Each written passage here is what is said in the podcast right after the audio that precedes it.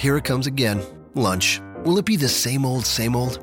Or are you ready to take a vacation from the ordinary with the new Jamaican Jerk Turkey Sub at Firehouse Subs? Freshly sliced smoked turkey breast, craveably sweet mustard sauce, and a hint of Caribbean seasoning. Just $5.55 for a medium. Save time. Order the new Jamaican Jerk Turkey Sub on the Firehouse Subs app.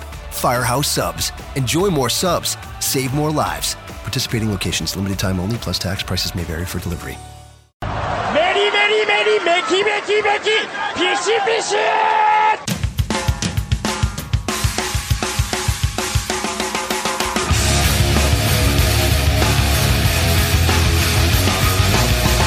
You are listening to the Voices of Wrestling podcast with your hosts, Joe Lanza. X out, go listen to some boring podcast where they're, where they're afraid of their own shadow. Okay? Don't listen to Joe Lanza because Joe Lanza's not changing and Rich Kraetsch. Give me a I name. like him. Who delivers this guy in a big spot? Joe, don't yell at me. I like In, him. in the big spot, who delivers better than this guy? Stop yelling at me. I agree.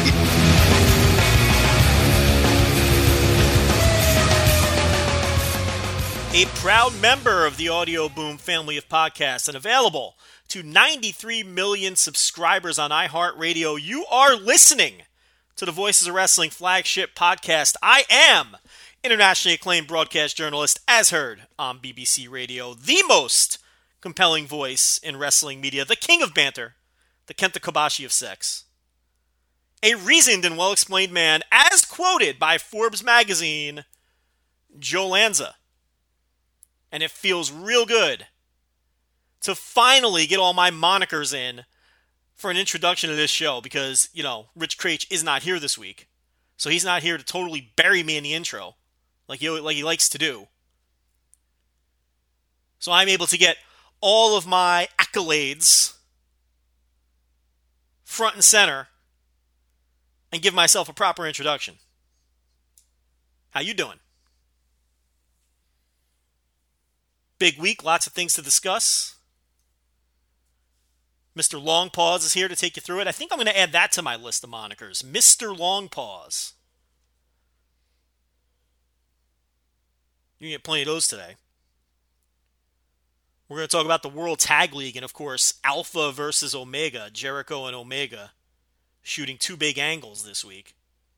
One at the World Tag League show, and then one at the uh, Wrestle Kingdom presser, which was cut short because those two men went at it again. We are going to break down both angles and we're going to break down the match itself and we're going to break down what it means for New Japan and what it means for wrestling. And I'm really going to take you through and teach a lot of people a lesson on what's going on here because so many people are lost when it comes to this Jericho Omega match and they're so off base with what's going on. ROH Final Battle is coming up this weekend. About half of you will hear this show before Final Battle, the other half will hear the show after Final Battle is over. But we'll preview it anyway. WWE has a pay per view this weekend as well Clash of the Champions, and we'll take a look at that. The Tokyo Sports Awards came out. We'll blow through those quickly, and I'll explain to you um, what winners were deserving, what winners were not deserving, and really they're just they're so many politics involved with those awards that it's hard to take them seriously. But I think they're fun to go through. So we'll talk about the Tokyo Sports Awards. But we're going to lead off with the Mixed Match Challenge announced by WWE this week. I think there's a couple different ways to approach this uh, this topic. But first, I want to look at it from a business perspective. I know Rich, when the announcement was made, had tweeted out something to the effect of, "Why not put this on the network?" and and and try to uh, drum up some network subs. And I can understand where Rich was coming from. But uh, I think that's before Rich had all the information. It turns out Facebook is paying WWE an undisclosed amount of money to air this thing. So, you know, you're talking about producing an extra show. So if someone's going to pay you to do it, you take the money. As opposed to producing an extra show, sticking it on the network, and then crossing your fingers and hoping for the best that you can generate some subscriptions off of it. I mean, it is just straight money. So you take it. It's going to be a 20 minute show. And I believe there's going to be 12 weeks, if I'm not mistaken. I don't have that down in my notes. All I have written down here is it goes from January 16th to April 3rd, so right up to WrestleMania. Yeah, so that's that's yeah, that's 12 weeks. I believe it's a single elimination tournament, mixed tags, not intergender, but mixed tags, and we all know or we should know the difference between WWE style mixed tags and creepy dark web intergender. We know what the differences between those two kinds of wrestling are. So this will be tag teams made up of men and women, but the men are in the ring with the men, the women are in the ring. The way WWE has done mixed tags for their entire history. I don't think WWE is is even close to being ready to going full intergender and all the problems that's gonna and headaches that that's gonna entail and and all of those sorts of things, which we're not going to get into today. We've got a lot of shows in the archive from like 2014 if you want to hear us bang on intergender, but um, we're not going to do that today. So we're going to put this thing on Facebook. Uh, nobody knows what this means for the future of 205 Live. I would think that 205 Live was sort of in a precarious position to begin with, even before this announcement. We talked about that briefly, I think, last week when we broke down the, the 205 Live tour. Um, the, the, test house show tour that they're going to do in the small small arenas in the Northeast, which uh, that combined with this seems like, um, you know, if those house shows don't come off well and and this show's a big hit on Facebook and Facebook's open to doing more business and those sorts of things, I, you know, you have to worry when it comes to 205 Live and a lot of people involved with it. Some of the talent is already pretty much restricted to main event. Some of the talent hasn't worked a match in forever, whether it's your Lince Dorados who have backstage heat, your TJ Perkins who have backstage heat. Um, you know, the, these guys haven't just aren't even working matches. Period. You have other guys just working main event. Um, so it's you know you don't want to see anybody lose their job, but it wouldn't shock anybody if there's some 205 live cuts coming down the pike. And at this point, you know, you got a very busy Tuesday night television taping schedule. I don't think it would shock anybody if they just cut out 205 Live completely. Of course, not before that house show tour, but at some point if they just cut it completely. As we've talked about a million times, it does not do great numbers on the network. Uh, and because it barely is able to crack the top 10 shows on a weekly basis, you can't. It's, it's hard to think that it's drawing subscribers. So at that point, if you're not making money off it via the house shows, then it, there's a good chance that you're losing money overall producing the show. So at that point, it's just, you know, it's a red number on the uh, on the profit and loss sheet, and you might be best served to cut your losses. You know, keep the top 10% of talent that you think could have some use on the main roster and go from there. But that's all speculation. I have no idea. But this, I don't, I don't think the announcement of this is a good sign for 205 Live. I also think something that ties into this was the experiment they did on USA Network this week by airing an episode of NXT on USA Network. It seems to me that the company feels like the pay per view events are what draws people to purchase to make net to uh, subscribe to the network. So they're testing the waters a little bit. If they can move NXT to TV and earn some rights fees off of it, they're going to do that in a heartbeat. They'll yank it off the network in a second. If Facebook, if this Facebook thing works out and Facebook's going to pay them for content, they'll move stuff to Facebook in a second. It seems to me what they're thinking is they can pull anything they want off of the network aside from those pay per view events. I think predominantly they feel that's what people are subscribing to the network to watch. I mean, we know it's not the classic content. You look at the top 10 in any given week, and it's never, you're never going to find, you know,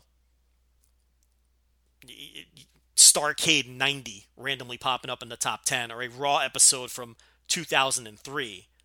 Uh, it's the hardcore geeks like us that enjoy that that classic content, the archive stuff. But you know, show me the last time a random Madison Square Garden house show popped up in the top 10. That's that that's not driving the subscriptions. It's the pay-per-views. You know, and maybe to a lesser extent NXT. And you know, the takeovers obviously as well. The takeovers and the pay-per-views. I think the takeovers uh certainly, yeah, I think people, yeah, for sure, order for the takeovers. But the weekly NXT, I don't know. I'm not sure if you remove that from the network, if it would make a huge, if there would be a huge dent in subscribers. I'm not sure if I buy that. And I think that's why they were testing the waters with USA Network this week, and with Facebook as well. Hey, look, if they could sell Facebook or USA or somebody else on 205 Live, well, then of course you keep it going. And everything I said before is moot. So we'll see.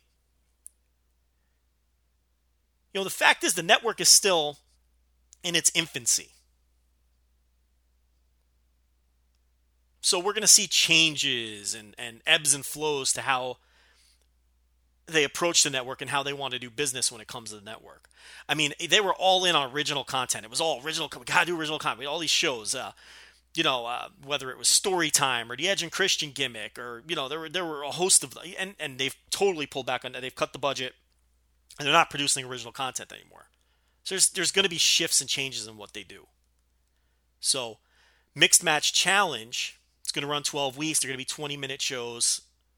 Uh, the most exciting thing to me, aside from keeping an eye on where all of this goes from a business perspective, is they're promising production changes. And if this is a company, and listen, we've been screaming from the rooftops on this show, this is a company in dire need of production changes. The show has looked exactly the same since about 2003. I mean, whether it's, you know, Raw or SmackDown, the only difference you're getting is red or blue. But otherwise, the production is uh, you know and purple for 205 live it, it, otherwise the, the production is identical on all these shows and has been for 15 years or more this is a company screaming screaming begging for some new production ideas so that i'm curious about too but aside from that i don't you know there's talk that th- this tournament won't be part of the larger canon. It'll be its own self-contained story, which might which won't necessarily bleed into storylines on the individual brands. I, you know, we won't know until it starts. And it's not going to start until the middle of January.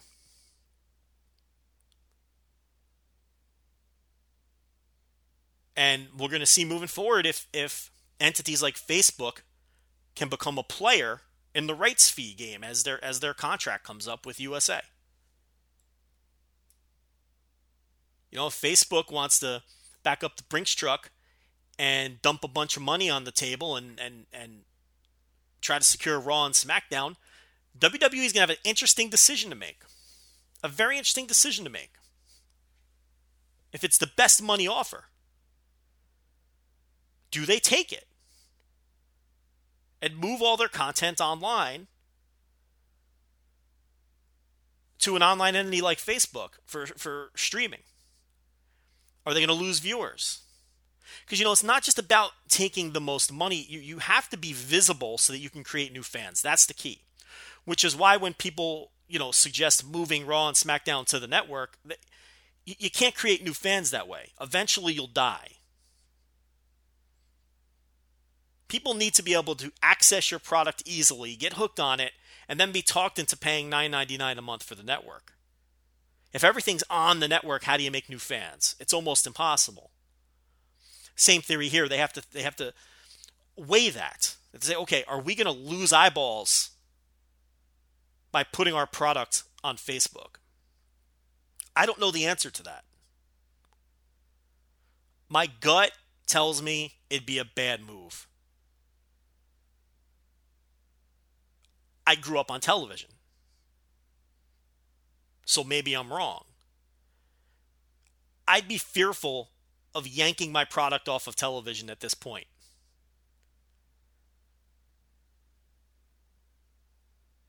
I'd be.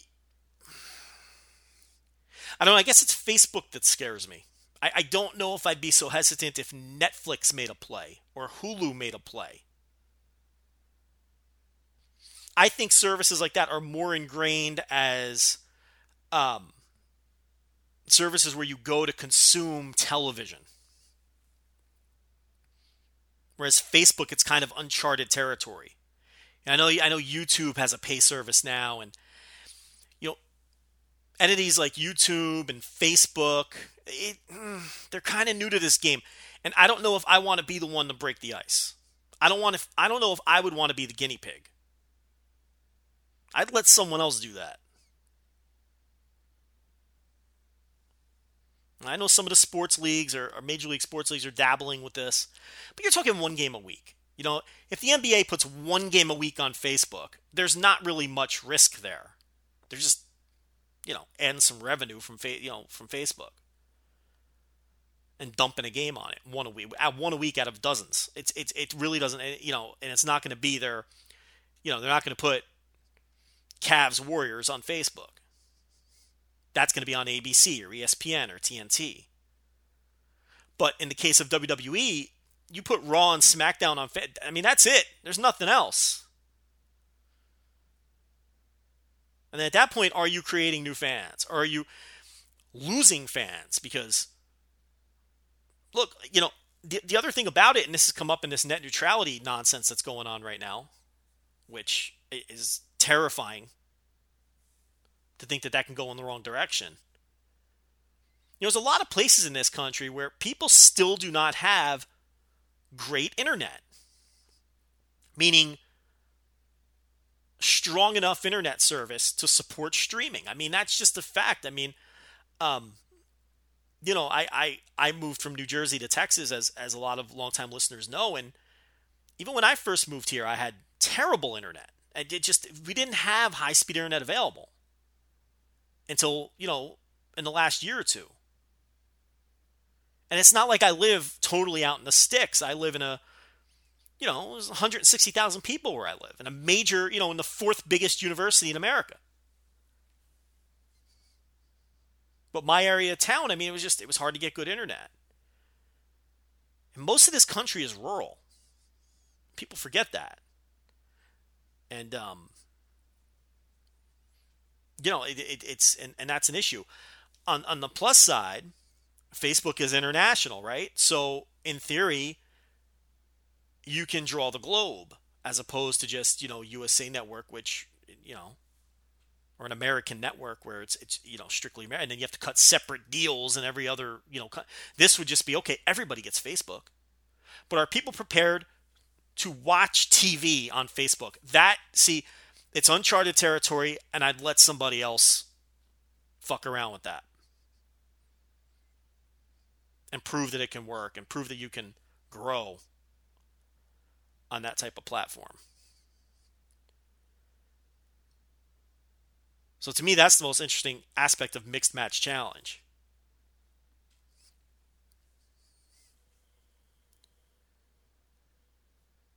Now, the other thing we have going on with this, and I, I, I got to bring this up.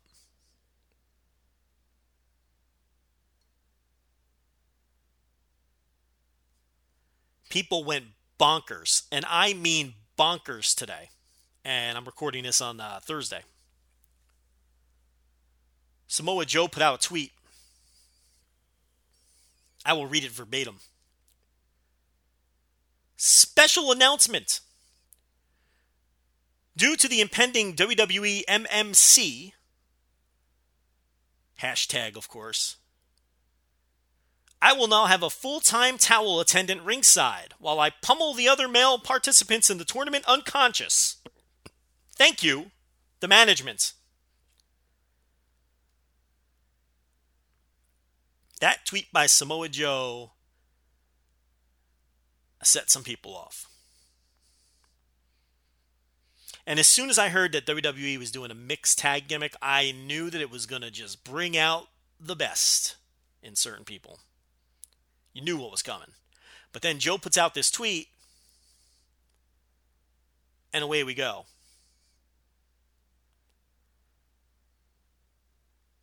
The charge here is that Joe made a sexist tweet implying that his female partner is good for nothing other than to being his towel attendant. Which, of course, is utter nonsense.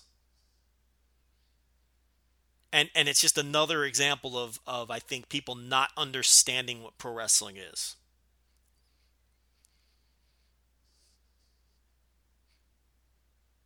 And I'm not going to go after um, individual fans here or anything like that, but I, I found a tweet by James McKenna. This is a blue check mark, so he's fair game. Mr. McKenna is a producer at Wrestling Sheet, according to his Twitter bio. I have no idea who this guy is, I'd never heard of him. But he's a producer at Wrestling Sheet. I don't know his background. Um, so he works for TMZ man. His his response, he quote tweeted Joe, and I, I will read you what he has to say here, and then I, I will give you my take on this. Quote: This statement is really lame, dude.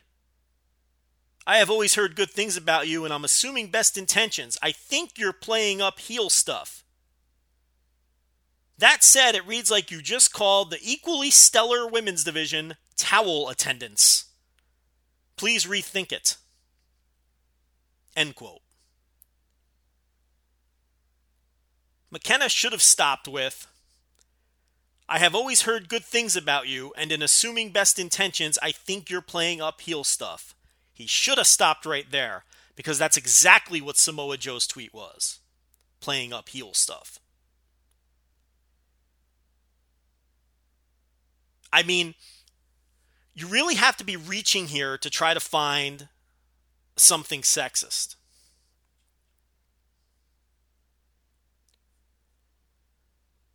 Samoa Joe's character, ever since he turned heel in this company, has been a grumpy, surly,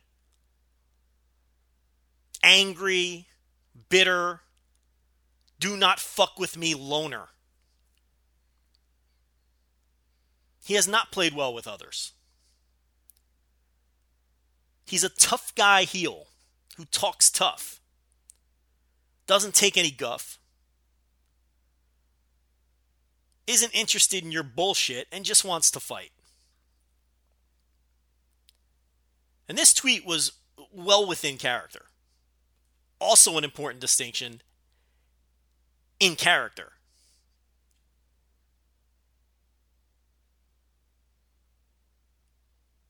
What he's saying here is he doesn't need a partner that can hold his towel because he's going to pummel the males and win these matches on his own.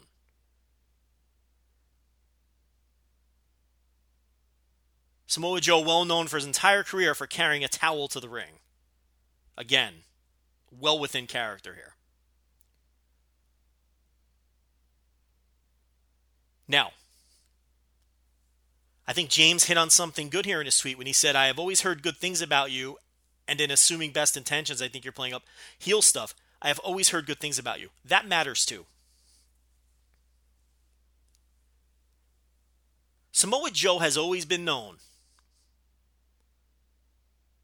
as a thoughtful, smart, intellectual, good dude.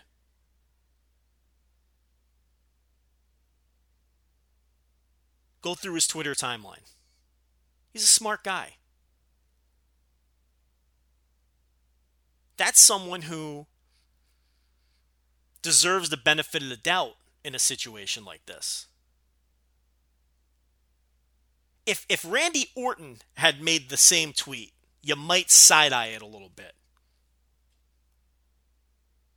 Ultimately, my opinion would be the same, but you look at it a little harder.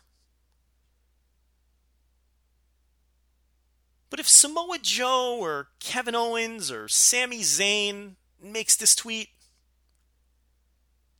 eh, I have a hard time thinking they're being sexist.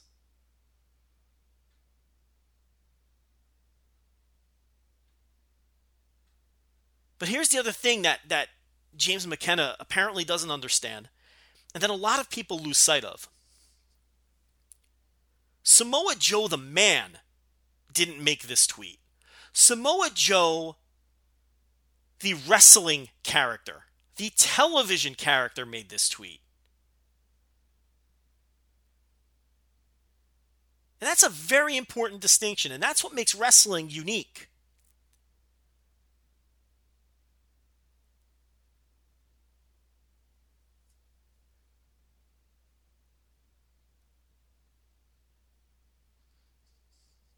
Samoa Joe responded to James McKenna. And here and here was his response, and I quote: How you interpret it is your business. Does not matter if it is man, woman, or alien, extraterrestrial if you must. You stand in the corner, hold my towel, and don't mess up my tournament run. I have equal opportunity disdain for all, just in case anyone feels left out. End quote. Boom. What a tremendous response to McKenna. Once again, in character, doing his shtick, saying, I don't give a shit about anybody but me. I want to win this tournament, and I'm going to win it myself. And good for Samoa Joe not backing down to this bullshit. Good for Samoa Joe standing his ground and not deleting the tweet, putting out some hokey apology. No. This is what pro wrestling is.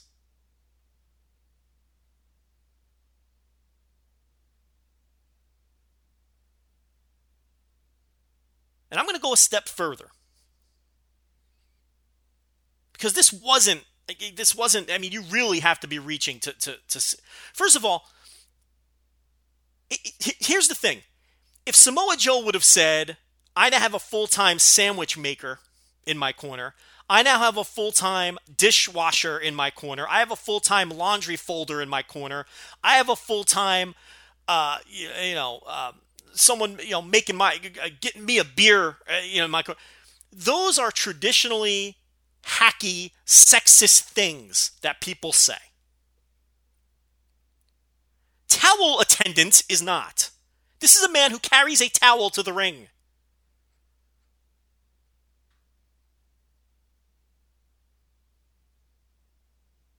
You know, if he had said, I have someone in my corner who can go grab me a beer, or I have someone in my corner who could give me a foot rub, or I have someone in my corner uh, who could fold my socks, I'd be all in with James McKenna. Bad tweet, Joe.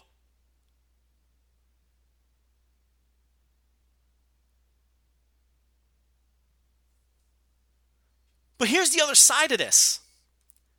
Again, he's a bad guy. Why is it not okay for it to be a little offensive?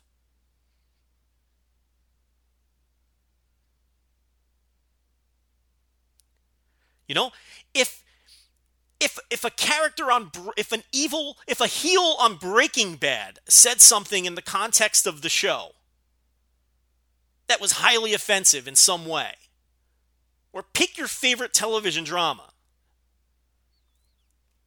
would the James McKennas of the world be be, be complaining? I, I don't think so. I read the man's timeline. He seems like an intelligent dude. He seems like an all right guy. This is an extension of a television character. Wrestling's unique. They take this to social media.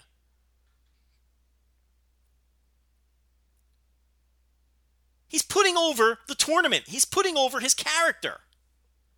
It's just there's people like James McKenna who do not understand wrestling. McKenna's follow up tweet I've been worked by Joe, quote. He's a great heel, quote. Y'all can fuck off with that mindset. If he said it about dudes, that would be fine. First mixed gender match show they've ever they have ever, and he's calling women towel attendants. Not cool. Jesus. Here's the thing, James. You are you did get worked. You got worked by a guy doing his wrestling character.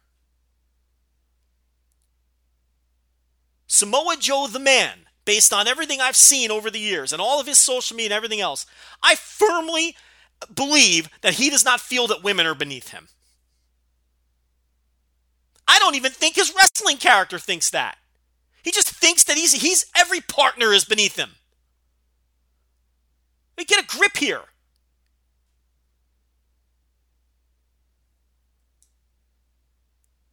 And again, who cares if he's being a jerk? That's his job. I mean, geez, if this kind of thing hurt you, I don't know. I, I listen. It may be harsh, but if this kind of thing hurt you, perhaps wrestling is, is the wrong endeavor for you. I, I, I and I know that sounds harsh, but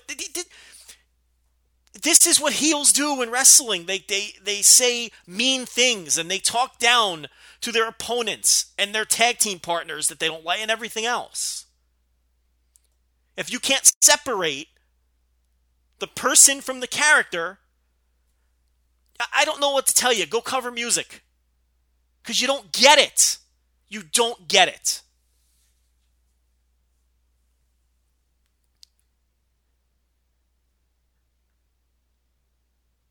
And good for Joe for sticking up for himself and not backing down. He did nothing wrong here.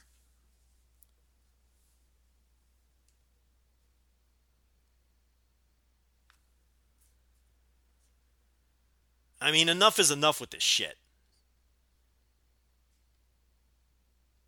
Yeah, I, am just curious. I mean, I, I don't know. You know, has James McKenna ever heard Bobby Heenan or Jesse Ventura call a wrestling match? And some of the things that they said? Granted, 20, 30 years ago, but still. They were doing characters. You're not supposed to like them. So, yeah. Yeah, James, you did get worked.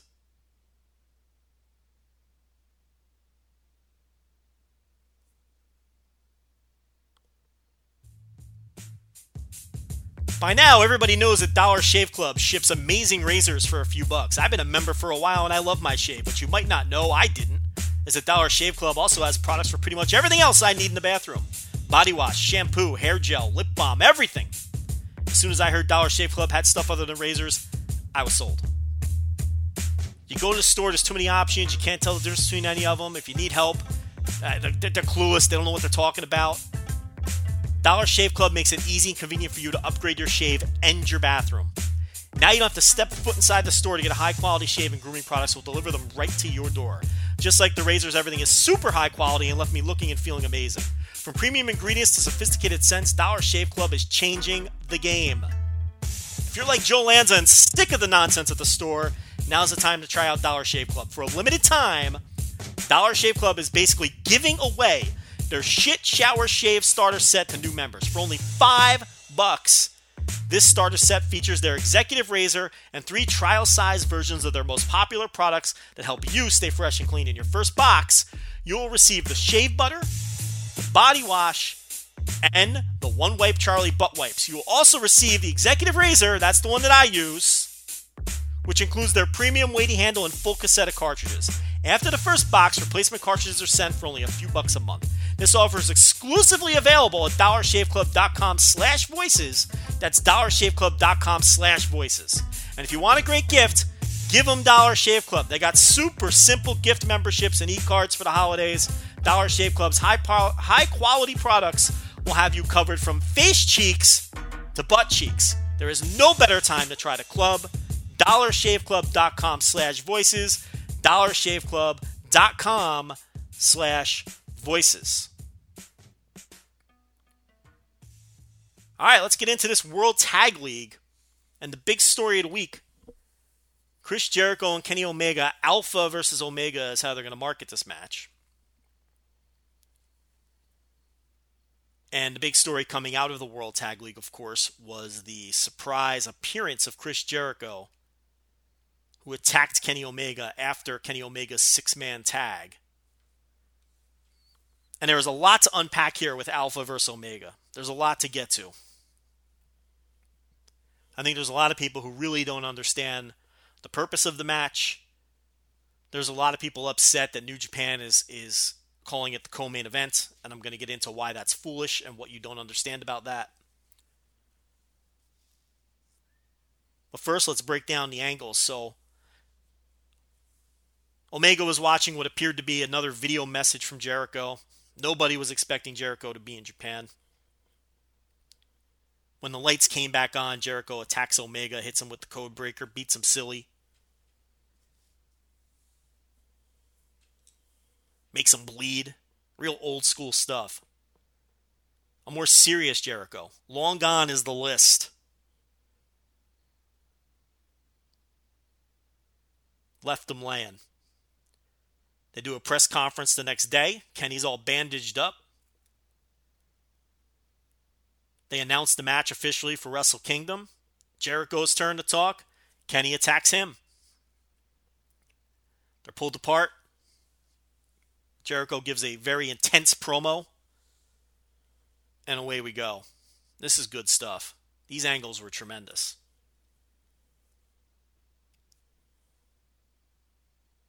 Now, I got to tell you, the initial angle in Fukuoka did not get the best crowd response.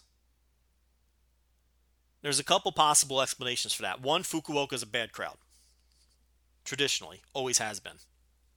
Number two, when the lights came on and Jericho appeared, if you go back and watch, a Y2J chant starts to break out. I think fans were excited to see him. They were chanting his, his name. But then once he attacked Kenny and it was clearly established that he was a heel, it's almost like those fans that were chanting Y2J got uncomfortable because they didn't know what was going on. Really, we didn't know what this match was going to be before these angles. It was, you know, this was this was almost a double turn of sorts. Look, I know Omega is kind of an ambiguous character in New Japan, and you know he's a you know, kind of a I would say a heel leaning tweener. I think that's fair to say. Most everybody in New Japan is a tweener. At least most of the top guys. He's a heel leaning tweener, I think. But here he's being clearly established as the babyface. And Jericho is just this maniacal, focused, insane caricature of himself who just wants to end Kenny Omega. So fans weren't sure how to react to the whole thing. Plus, you don't get angle. This is a, a Western style angle. You don't get this in New Japan very much.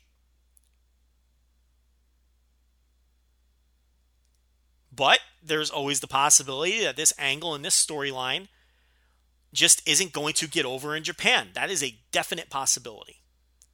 And there is a danger in having this match in the Tokyo Dome, a huge building which has been known to swallow good reactions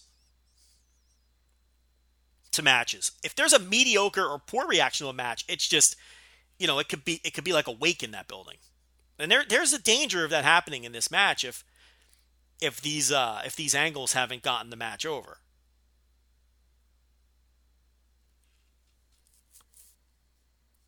Now, where these angles have gotten over huge is in the United States and in the West.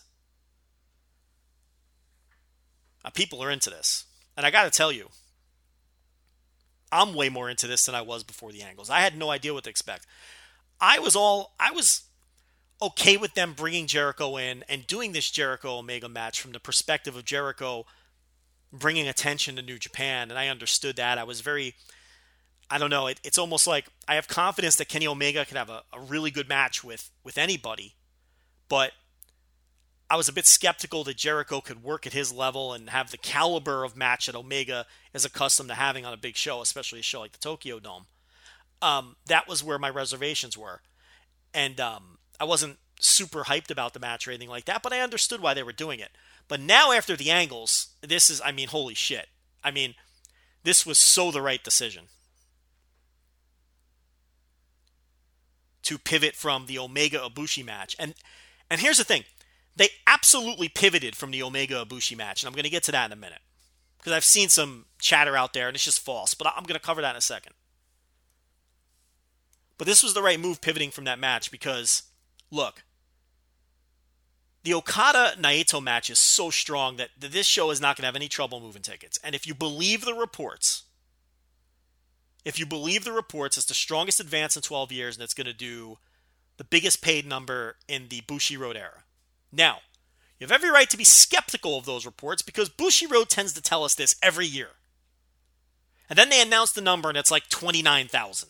I mean, so who knows? But I do think Naito Tanahashi is without question, I'm sorry, Naito Okada is without question the hottest match that they have been able to put together in the Bushiroad era. So, you know, you, you don't, they didn't necessarily need the Omega Ibushi match to help sell tickets here. So what they did was they pivoted from that, got Jericho in the mix, and really it's an this is an interesting case study in they're calling it a co-main event, and Naito Okada is unquestionably the main event in Japan. But the match that's being pushed the strongest in the West is Omega and Jericho, and rightfully so, because it has far more interest than Naito Okada does in the West. And it has way more interest than Omega Ibushi would have had in the West. Just alone in the past 24 hours, I've seen major stories on Oka- on um, on Omega versus Jericho or on Chris Jericho or on Wrestle Kingdom focused on Chris Jericho by Vice, Rolling Stone, Sports Illustrated, uh, Bill Apter, Busted Open Radio. Now, some of these entities talk about New Japan from time to time, but the core focus of someone like Bill Apter is not New Japan. Never has been. Going all the way back to the Apter mag days. This is an example of Jericho reach, helping New Japan reach new audiences. When you have Bill Apter doing stories and tweeting about Chris Jericho, Kenny Omega coming up at Wrestle Kingdom. Bill Apter would not be tweeting about Kenny Omega versus Kota Ibushi. He just wouldn't be. Busted Open would not be spending segments on their, you know, worldwide radio show on satellite radio on Kenny Omega Kota Ibushi on December in the middle of December, maybe a couple days before the show. But you're getting almost a full month of hype because Jericho is involved and because he had these hot angles with Omega. Same for Vice, Rolling Stone, and Sports Illustrated. These are mainstream entities that, yes, they've covered New Japan from time to time and they've done stories on this, you know, rising promotion in Japan that's, you know, a total dichotomy from WWE and all these sorts of things. But would they be talking about Wrestle Kingdom this early in the game and with this much focused attention if Chris Jericho wasn't involved?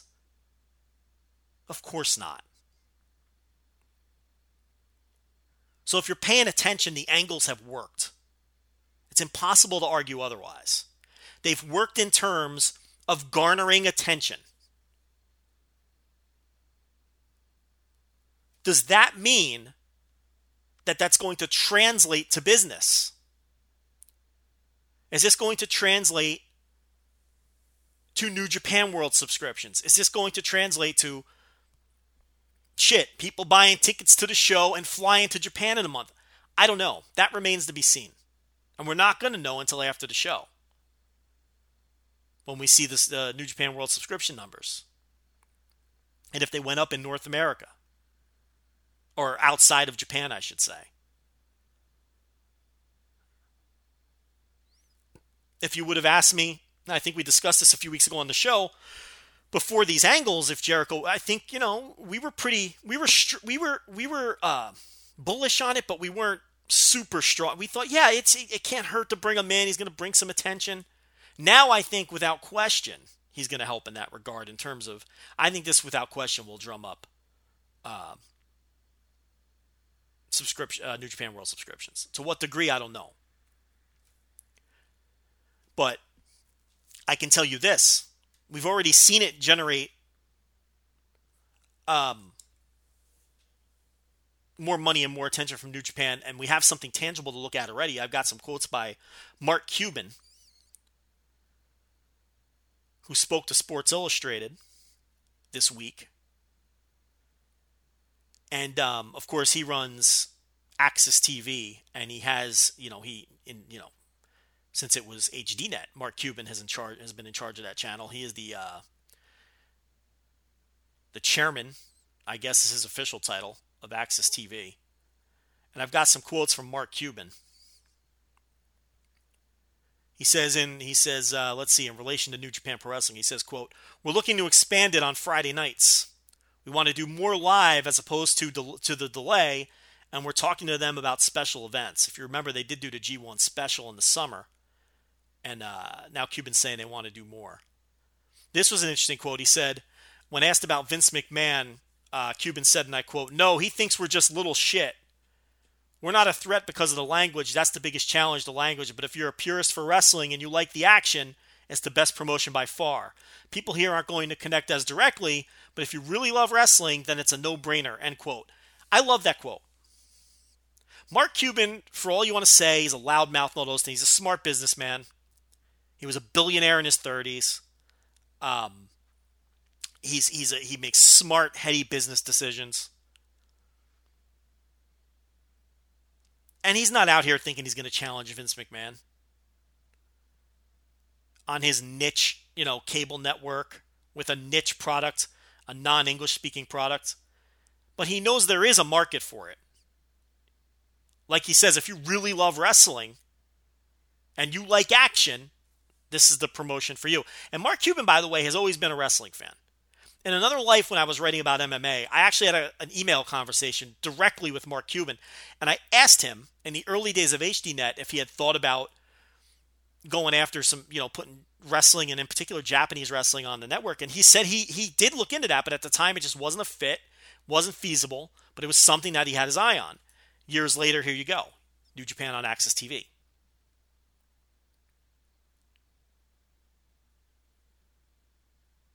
Okay, now here's an important quote. Quote, we're getting to know them better. We went from a delay to a short delay to live, so we're going to get smarter about it. The numbers keep going up. Other TVs are declining and ours are going up. That's a good sign. There are some nights when it beats MMA, it's doing that well. And of course, AXS TV is basically built around MMA and always has been.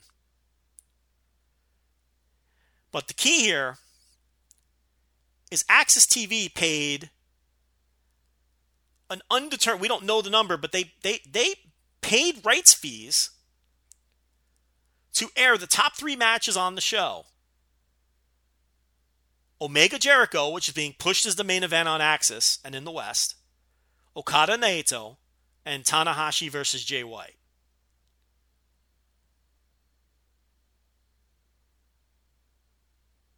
So, right there are tangible results for having Chris Jericho on this card. Look, maybe they buy the rights to those top three matches anyway, but we don't know that. I suspect that they they they would have aired Wrestle Kingdom at some point, but I don't know if it would have been uh, the two day turnaround that they're, they're, they're going to do it on uh, January 6th. AXS is building 15 hours of New Japan programming around basically the Omega Jericho match.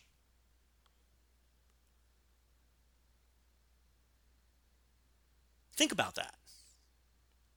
So that's a tangible impact this match has had already. All the marketing is built around that match. They're going to air the entire uh, Wrestle Kingdom show in five consecutive weeks during January and February. Independent of airing the uh, three top matches on the 6th, they're going to air a, uh, a, a, an eight hour, what is it, a six or eight hour marathon leading up to those uh, to airing Wrestle Kingdom. It starts on January 12th, and then five consecutive Fridays starting on January 12th. They'll air the entire Wrestle Kingdom show, I guess, in one hour pieces. And there's an eight hour marathon on January 6th leading up to airing the three top matches on the show. So you're talking about 15 hours of content built around Kenny Omega and Chris Jericho. I mean, people right there. That's the impact that booking Chris Jericho on this show has had.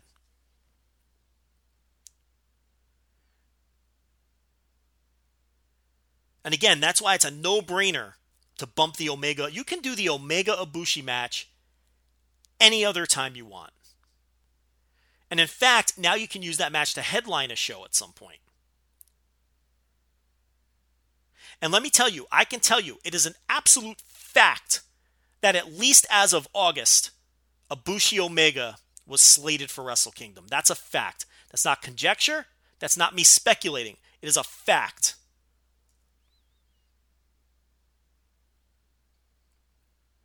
And then, you know, when the Jericho thing, when that ball got set into motion, that match got pushed aside for now.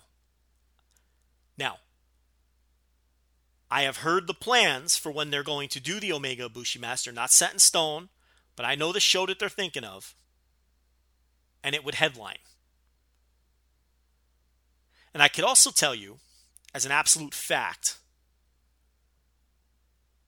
that at least one of the participants in the Omega Ibushi match wasn't too hot about doing it at the Dome anyway. And they prefer it to be a main event.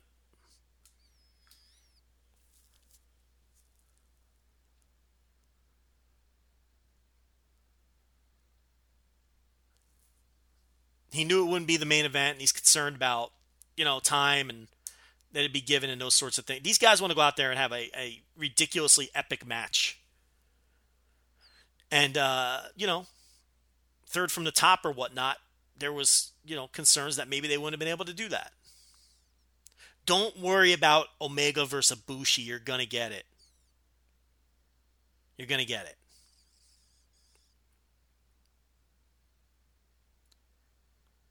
But I mean, in terms of uh, uh, attracting attention in the West, you know, before these angles, you know, a little less than a week ago, the semi main event of this show was Hiroshi Tanahashi versus Jay White. You think that's working people up in the West? You think that's getting all of this mainstream attention? You think AXS TV is building 15 hours of programming around Tanahashi versus Jay White? Do you think Vice and Rolling Stone and Sports Illustrated and, um, you know, busted open and all you know all these mainstream. You think you know they're talking about Wrestle Kingdom in the middle of December? You think they're talking about Tanahashi versus Jay White? Now you know the answer.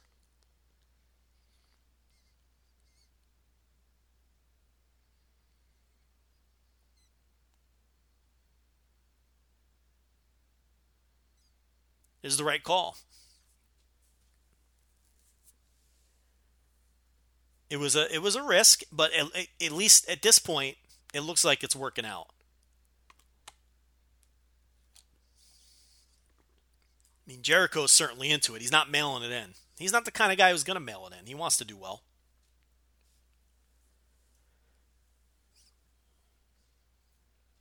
And anybody who has an issue with pushing it as a co-main event, I mean, that's just verbiage. We all know that the main event is Tanahashi Naito. We all know that if this show draws 30, 35, 40,000 fans, it's because of, Ta- eh, I'm sorry, it's because of, I keep saying Tanahashi. It's because of Okada and Naito. We all know that. But again, this is a great case study in can you push two different main events on two different continents and serve two masters? We're going to find out. So far, success.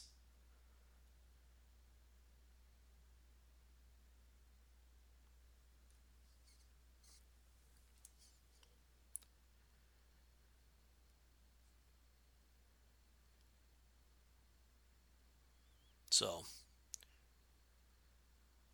let's break down this World Tag League show very quickly. We'll go top to bottom. Start with the main event, which was the finals of the tournament. Evil and Sanada defeat Guerrillas of Destiny.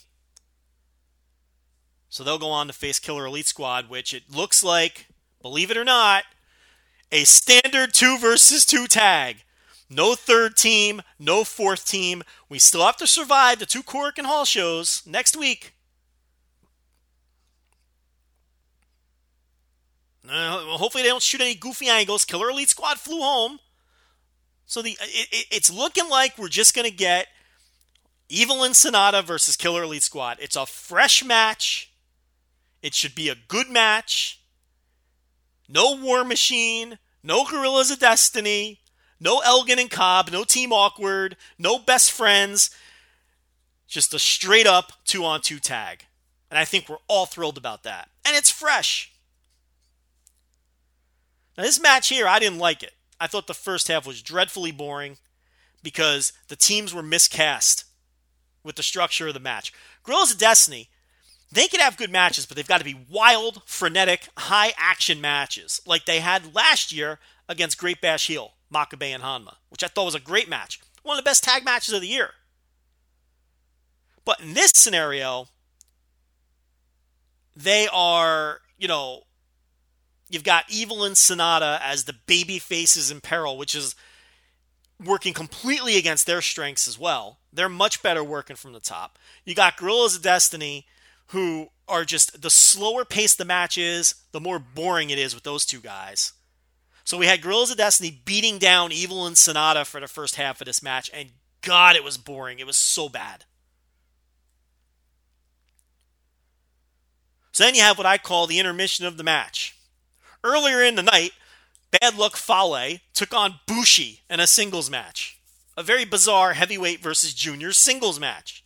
Something the company typically does not do. Why?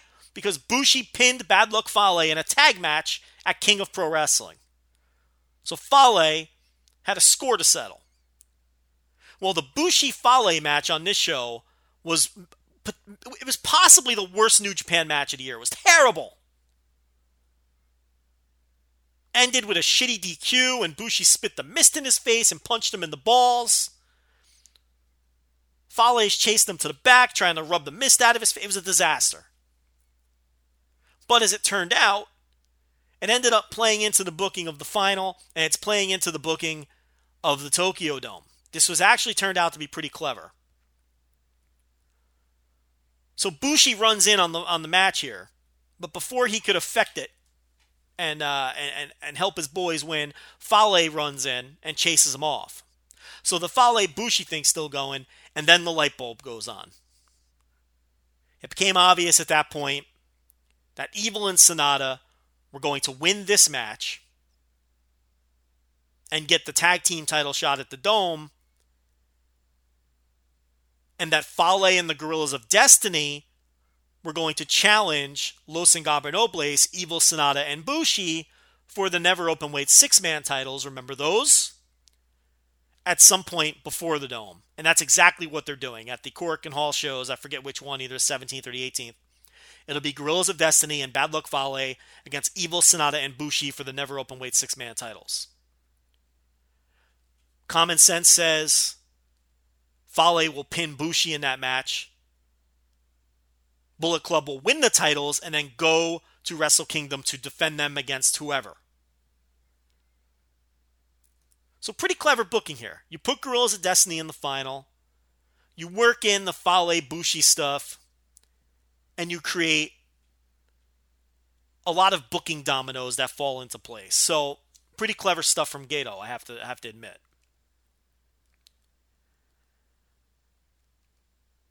So now there's more clarity in terms of, you know, what everybody is doing at the Dome. Now, who will, assuming Guerrillas of Destiny and Fale defeat LIJ for those trios titles, who will they defend against? Who knows? You've still got a lot of Chaos guys that, that don't have a match. Guys like uh, Tomohiro Ishii, Yoshihashi, um, you know, so you know, probably um, some combination of, of, of, of Chaos dudes maybe another gauntlet like they've done in the past. Maybe you get some of the older third gen guys involved with Kojima, Tenzan, um, Nagata. Who knows? But there's plenty of teams that they can put together for Guerrillas of Destiny to face. Maybe they shoot an angle uh, at the Korakuen shows after they win the titles. I, I don't know. But uh, that seems to be the direction they're going. And I really don't have a problem with it. It's it, was pretty it's pretty crafty. I don't think anybody saw that coming. This is a very unpredictable World Tag League. So let's shoot back to the top. We had Jushin Liger, Manabu Nakanishi, Yuji Nagata, Satoshi Kojima, and Hiroshi Tenzan, 10 man tag. They defeat Togi Makabe, David Finlay, Katsuya Kitamura, Hirai Kawato, and Henare. The only surprise here is Kawato took the pin. He's the guy that everybody loves. Um, Kojima took off his head with a clothesline, but this was a hot little opener. You know, we bang on these New Japan multi man tags, and I think it's just because we're all tired of seeing them and they never really mean anything, but they're always pretty good. They're never bad matches, and this was not a bad match. It just had no consequence.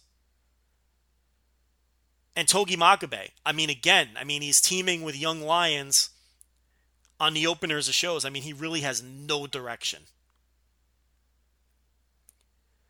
Now, we know Tomoaki Honma is currently training. Could we see a surprise return of Honma on the Korakuen shows and some sort of involvement with Honma at Wrestle Kingdom? I don't know.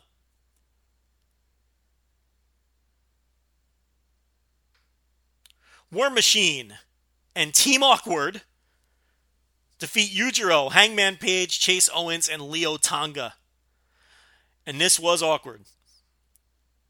Pay attention to the post match where Mike Elgin is trying to start up a conversation with Warbeard Hanson, and he's getting no sold. I mean, Mike Elgin probably couldn't wait for this tour to end, but also wished that it would last forever. Because now he has to go home.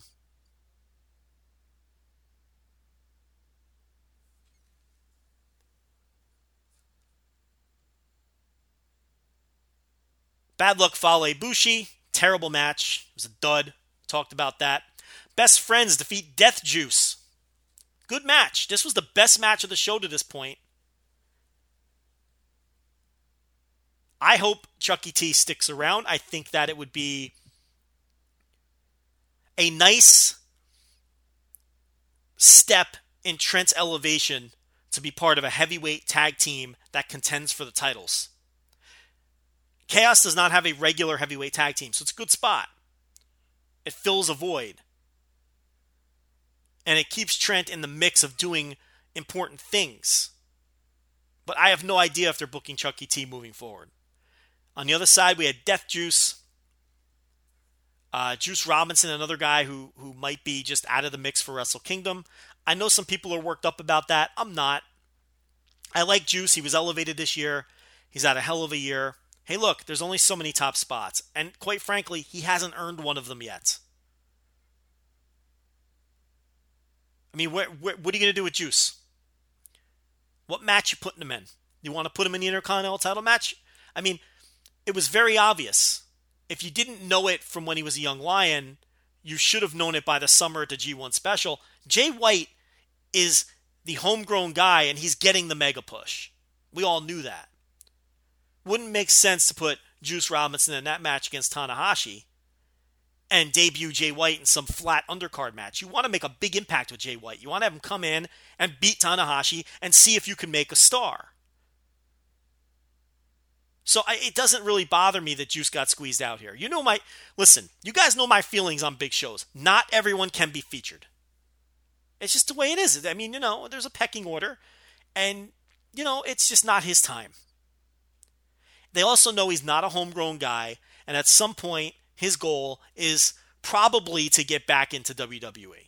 I haven't spoken to the guy. I don't know that for sure. But the whole point of leaving the nest to begin with was to rebuild his was to build a reputation, build a name, gain some experience and come back to WWE hot. So I there's no reason to think that that's not still his goal. Maybe he wants to stay in Japan forever. That's great. But it's going to take him longer to really get the big push. And he may not ever get it. As far as Callihan, everything I've heard is that he rubbed everybody the wrong way on this tour, meaning management. The kissing stuff, which they told him to cut the shit three or four shows in, they told him stop it. The spitting, um, you know, so he didn't make a great impression on management. He took the pin here. Obviously, they're not going to pin Juice. He was given plenty of shine before he took the pin. He used Trent's Dude Buster on Trent and for a near fall. Then he used the stretch muffler. And Chucky T had to come in for the save. So it's not like they buried Callihan in his last match of the tour. But um, look, I have no idea if they have him booked for Dome or if they have him booked for uh, something after that. But all I know is everything I heard from multiple sources is that he did not make a good impression. So it would not would not shock me at all if that's the last you see of Sami Callihan in New Japan. And as far as Elgin goes, I did try to follow up. Um, they're not telling me anything now. So I don't have any new information in what I gave you last week in terms of whether he'll be booked moving beyond the dome. I was told he's booked for dome. That's all I know. He doesn't have an obvious match. Um, maybe he's in the the six man deal. I you know maybe it's Elgin, Juice, and somebody else challenging you know the Bullet Club guys, or there's a who knows. But he's booked for dome. His contract runs out shortly after the next tour starts. They didn't specify which tour, whether that meant Fantastica Mania, which he probably wouldn't have been on anyway, or the New Beginning Tour. That wasn't specified, and I can't get an answer. I'll keep trying. But I don't know. You know, they're not, I've gotten no follow up on that. But they are aware of the, of the issues that he's having. Hiroki Goto, Tomohiro Ishii, Toru Yano and Yoshihashi. Chaos Team defeats Minoru Suzuki, Killer Elite Squad, and El Desperado. The big takeaway here is that uh, Hiroki Goto continues to challenge Minoru Suzuki for the Never title. Minoru Suzuki continues to say he doesn't deserve a title shot. And uh, Goto is now saying that he will put up his hair if Suzuki will put up the title. Suzuki said no, but obviously, at these Korakuen shows or at some point, he's going to accept, and we're going to have Suzuki versus Goto. The only question was whether they were going to do Suzuki Goto or Suzuki Ishii. They've gone with Suzuki Goto. Here's the thing with Ishii, and I think Ishii is one of the five best wrestlers on the planet. They don't see him at the same level. They just don't see him at the level that fan that that fans. He's just. I think they respect him but he's not a guy that they feel like they need to give a big singles match to at the Dome. Goto's ahead of him in the pecking order. That's all there is to it. I know there's people who don't like Goto. They think he's boring or whatever, but that that's the bottom line. He's he's ahead of Ishii in the pecking order. I may be the only person in the world jacked up for Goto Suzuki. I think it's going to be really good. I think people are sleeping on that match. I think they're going to have a good match. Because the stipulation isn't one that can hinder the match. The hair versus title. Because Suzuki, his whole thing is he's been doing gimmick matches for the Never title, whether it's bull rope matches, all this other bullshit, and it's produced bad matches. But this is just going to be a straight match. And it's the Dome, and it's two guys who step up in big spots. Look, I'm not saying it has some tremendous build. I'm not as down on it as other people are, but I'm a Goto fan. But I, I think they could have a good match. And I think they will have a good match. Cody and Marty Scurll defeat Kota Ibushi and Kushida. Uh, Cody did the first interesting thing that he's ever done in New Japan to date. Um, they parachute him in for these big shows. He doesn't work the tours. Nobody cares. No one, no one in Japan cares about Cody. He gets the worst reactions. I mean, he gets nothing. Nothing. These fans couldn't care less about this guy. But he gave Kota Ibushi the Cross Rhodes on the entrance ramp. Looked like he killed him. And that got a nice, uh, you know, oohs and ahs from the crowd. That finally got something out. Cody finally got something out of the crowd for once in Japan. Guys over everywhere cannot get over in New Japan. They just do not care about this man. And Scurll throws powder in the face of Kushida to get the, the villainous win. It's a good match. It's all right. The thing about this show is there's nothing great, but there was nothing aside from the Fale uh, Bushi match. Everything else was good, good at minimum. It was just a bunch of good matches. You know, it was an easy show to watch, and it was angle heavy. The World Tag League show is always angle heavy because it's really what you know what this is to give people a comparison point. This is almost like you know like the final Raw before like uh, you know to set up a pay per view or something. It's, it's almost what this is like. A classic go home show where they put the, you know, the finishing touches of heat on the matches and whatnot is kind of what this was. And it always is, really. Omega and the Bucks defeat Rocky Romero and Roppongi 3K. This was just a prelude to the big angle that I talked about. And honestly, I didn't really like I thought this was an average match. I thought this was the worst of the tags. I don't know. It didn't do anything for me. Tetsuya Naito and Hiromu Takahashi defeat Okada and Ospreay. Ospreay takes the pin. He, let me tell you, there is no superstar on earth that takes more pins than Will Ospreay. You cannot call him selfish.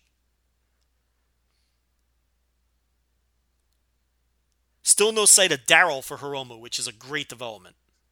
That star killing gimmick hasn't been seen in a while now, and that's a good thing for his career. The thing here is this crowd, and I wrote this in my review. This crowd was not hot for Naito. They were molten for Tetsuya Naito. This guy is so fucking over. He is peaking at precisely the right time. It's it's incredible how over this guy is. And now they've positioned Okada and you know they've set this up now with the post-match attack where Okada ran in and he put his uh, Cobra clutch on Naito and Naito still couldn't hit the Destino. Okada blocks it, puts on the Cobra clutch. They're positioning it to where they want you to boo Okada as well. So it's going to be a super hot environment in the dome. They are just going to be so hot for Naito. It's going to be pretty incredible when he wins.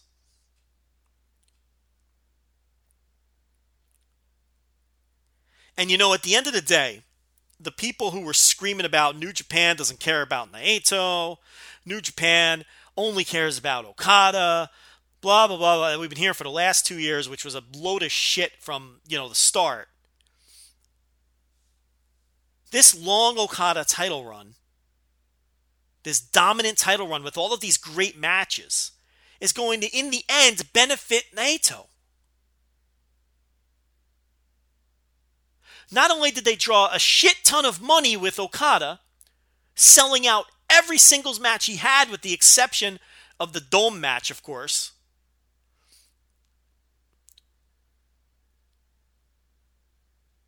They drew a shit ton of money with Okada. Okada got over like crazy.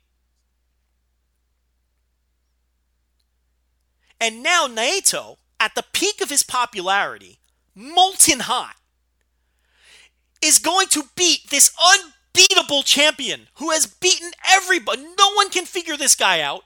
He's beaten every top guy on the roster. And Tetsuya Naito is going to be the guy to take him out in a Tokyo, in the middle of the ring at the Tokyo Dome with 40,000 people chanting his name.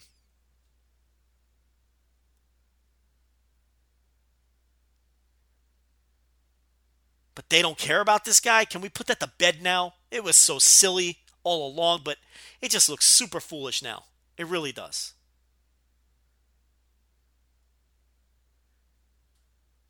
This company is patient. If they would have put the title on Naito a year and a half ago or two years ago, like all you dopes wanted, you don't have this. This this. You don't have Okada's amazing 2017, one of the greatest title runs in the history of Japan. You don't have it.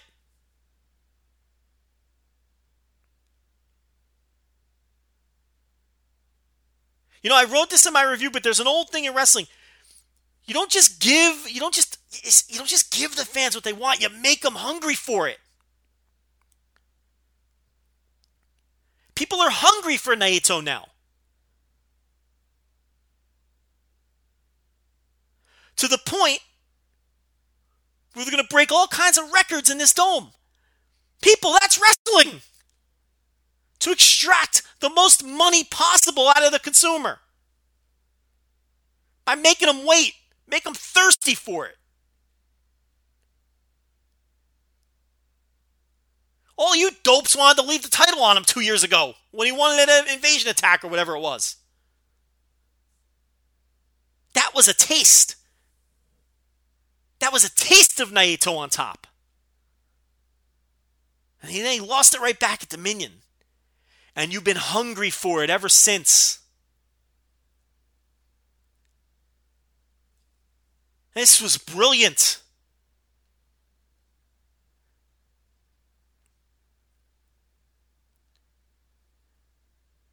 And it's peaking just at the right time. You know, there's a danger in making people wait. There's a danger in making people wait. And that danger is if you wait too long, fans lose faith. Fans get turned off. And we've seen that happen in wrestling many times. That has not happened in here. This guy is peaking right now. Last year, it would have been the timing would have been all wrong to win the G1. They would have peaked them too soon. And they ended up creating another megastar in Kenny Omega.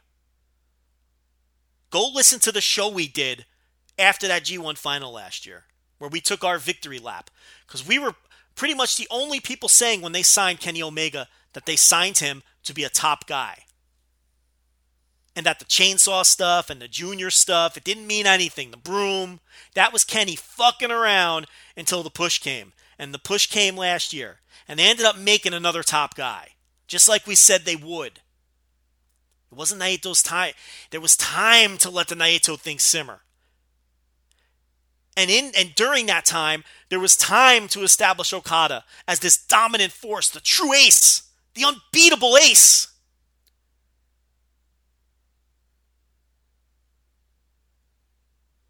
And Naito is going to topple the unbeatable ace at the peak of his popularity.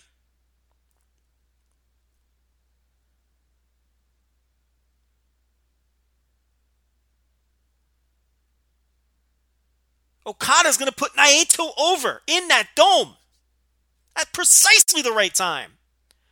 You couldn't have booked this any better.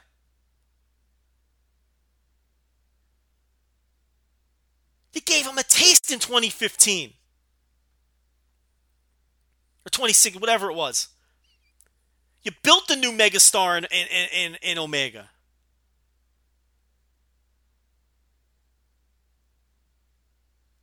You gave Okada the incredible run and drew all that money. You put together the hottest match in the Kidani era. And now it's Naito's time. And don't think it's an accident. Do not think it's an accident that Naito and Omega are taking snipes at each other during the build for Wrestle Kingdom. It's obviously by design. And so many people are falling for it. People, the new work is the old work. How many times do I have to tell you this?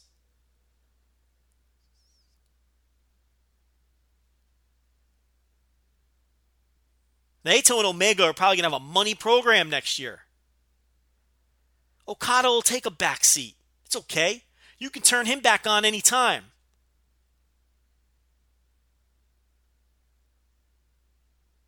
Maybe he wins the G1 and go, who knows? I don't know what's going to happen that far down the line.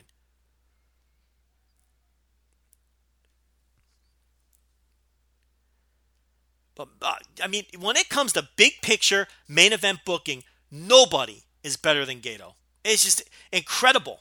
Everything this guy does, he's like, it's like a magic wand. Everything works out perfect.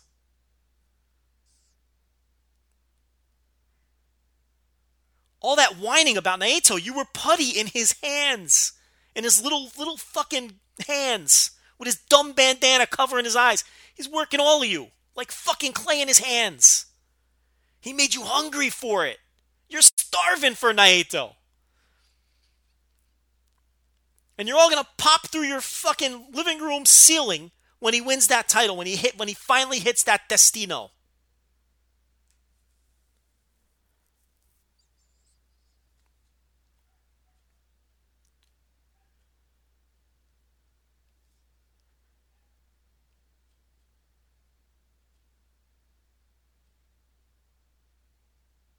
So that's your World Tag League.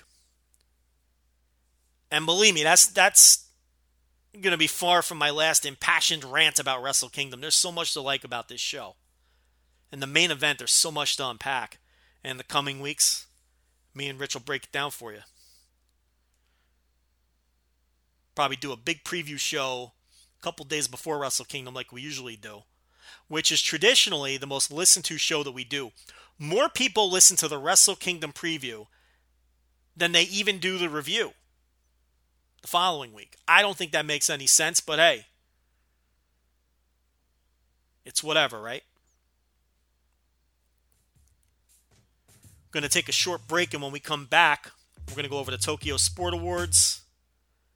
ROH Final Battle preview, and a little bit of Clash of Champions. We'll be right back.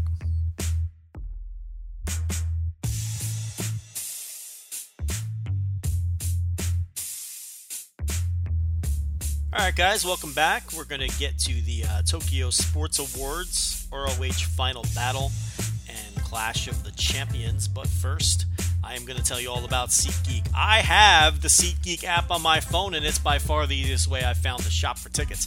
I could be anywhere, and with just a few taps, I can instantly find seats. I actually just use SeatGeek to buy tickets to a Texas A&M college basketball game. I watched them. Uh, blow out Savannah State, as a matter of fact, the other night. You guys uh, who follow Joe Lanza on the shoot account over on twitter.com know that uh, I love me some college basketball. SeatGeek is designed to make your ticket buying experience easier than ever. SeatGeek saves you time and money by searching multiple ticket sites to compare prices and find amazing deals, and you get the most bang for your buck. SeatGeek grades every ticket based on value to help you immediately identify the best seats that fit your budget. Plus, Every purchase is fully guaranteed, so you can shop for tickets on SeatGeek with confidence. Make SeatGeek your go to app for finding the best deals on every type of ticket, from sports and concerts to comedy and theater, they have it all.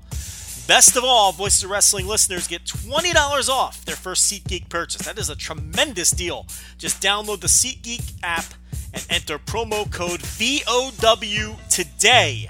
That's promo code VOW for $20 off your first Seat Geek purchase.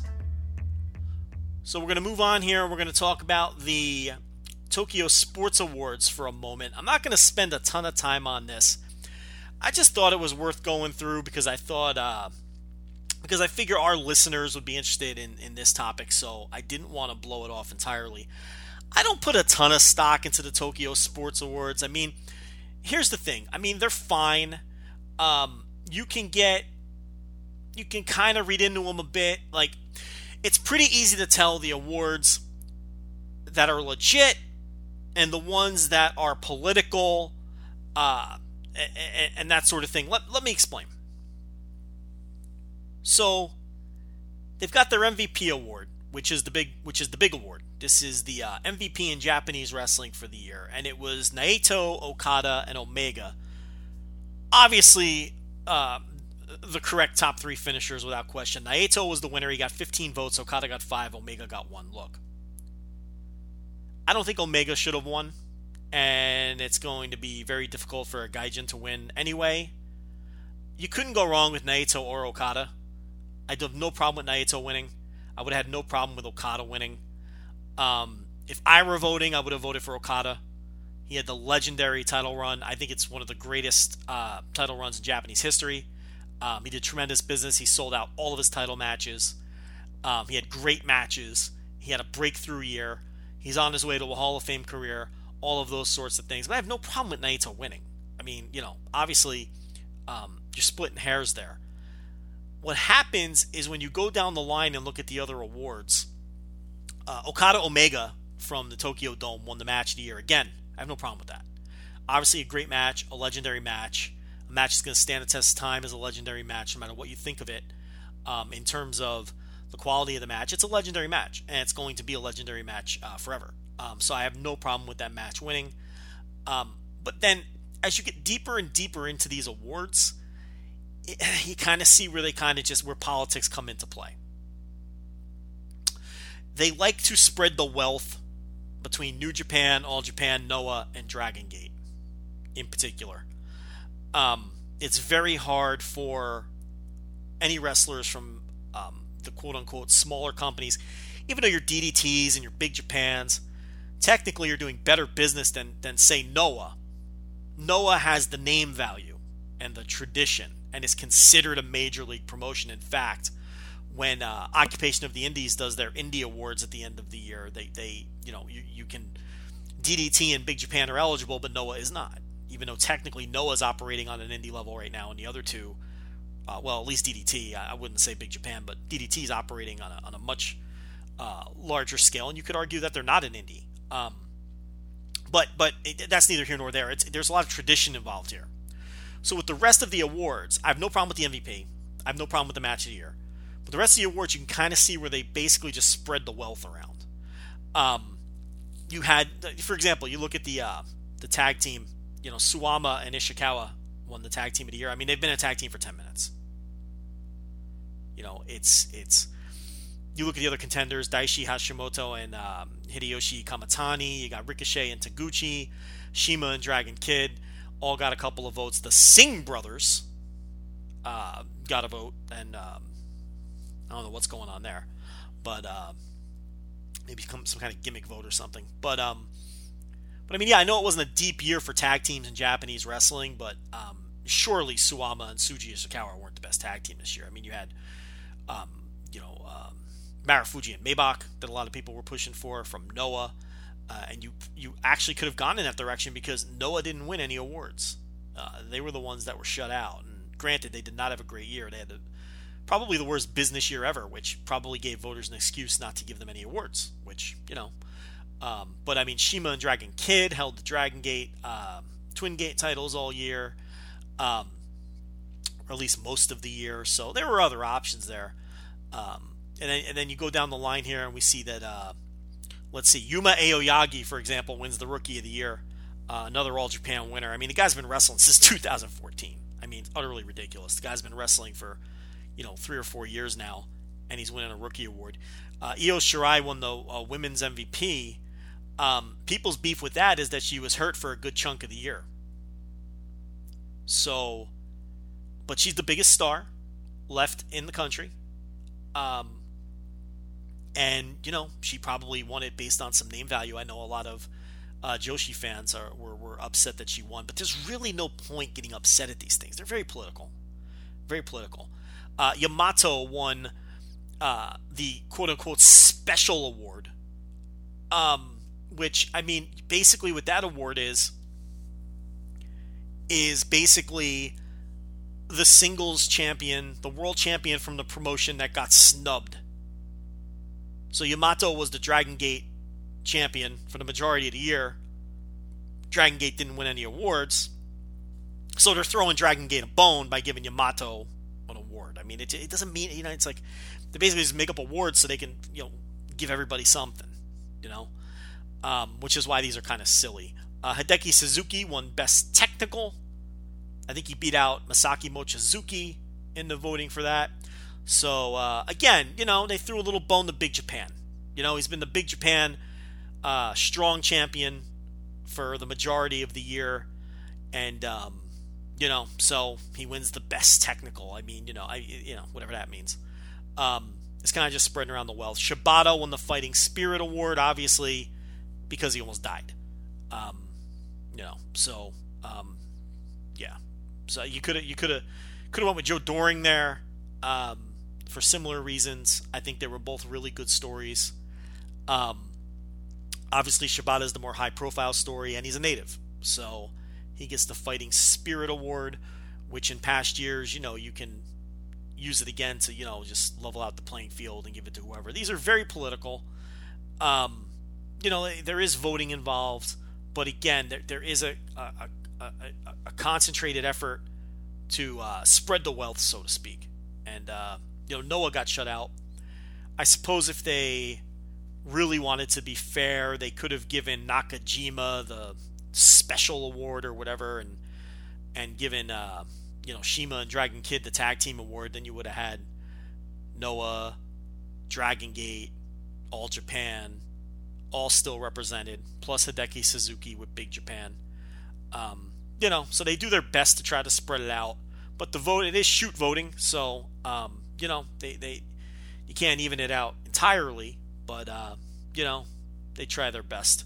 But uh, I don't want to particularly spend a ton of time on it. I don't, I, you know, they're they're interesting. I like looking back historically and seeing who won.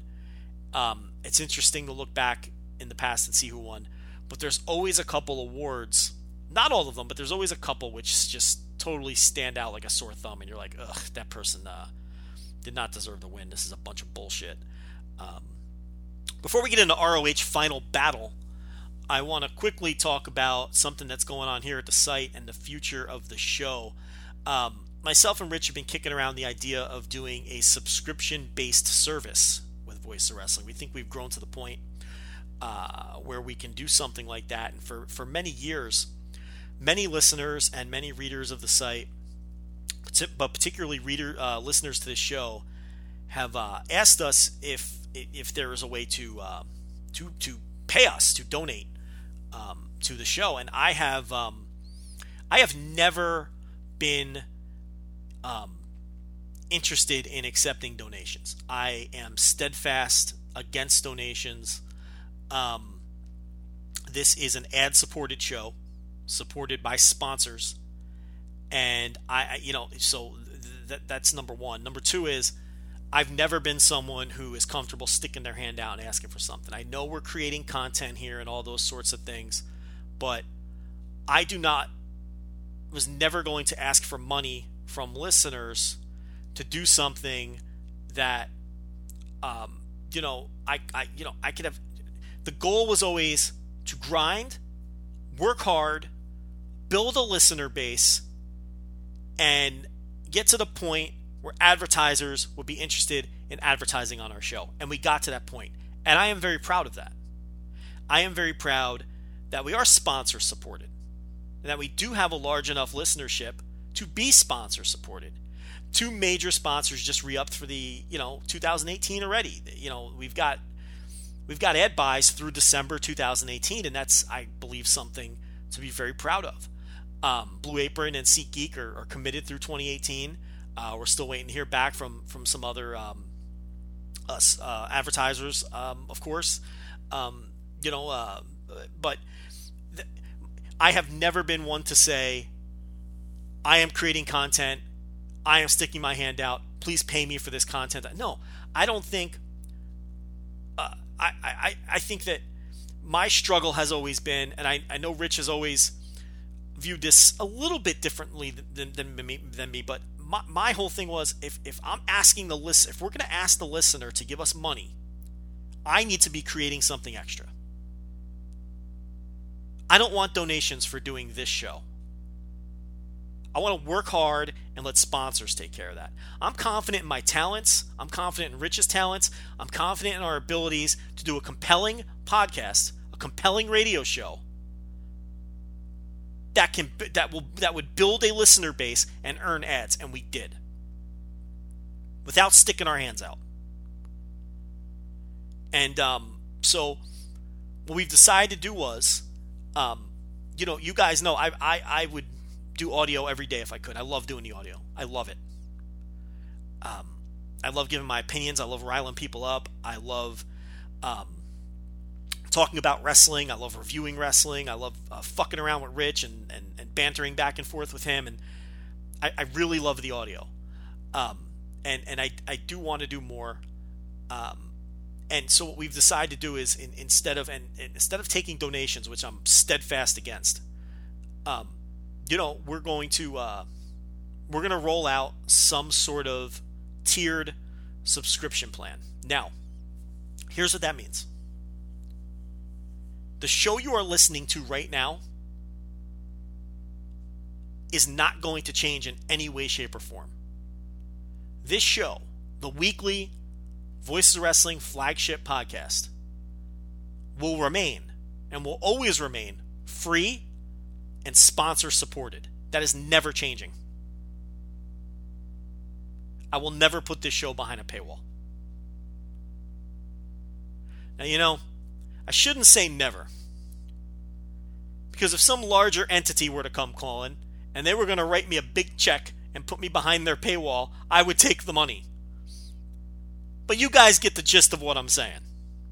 As long as we're running this thing and it's homegrown and it's our mom and pop operation, this show that you're listening to right now is never going behind a paywall. That's just not going to happen. I'm against it.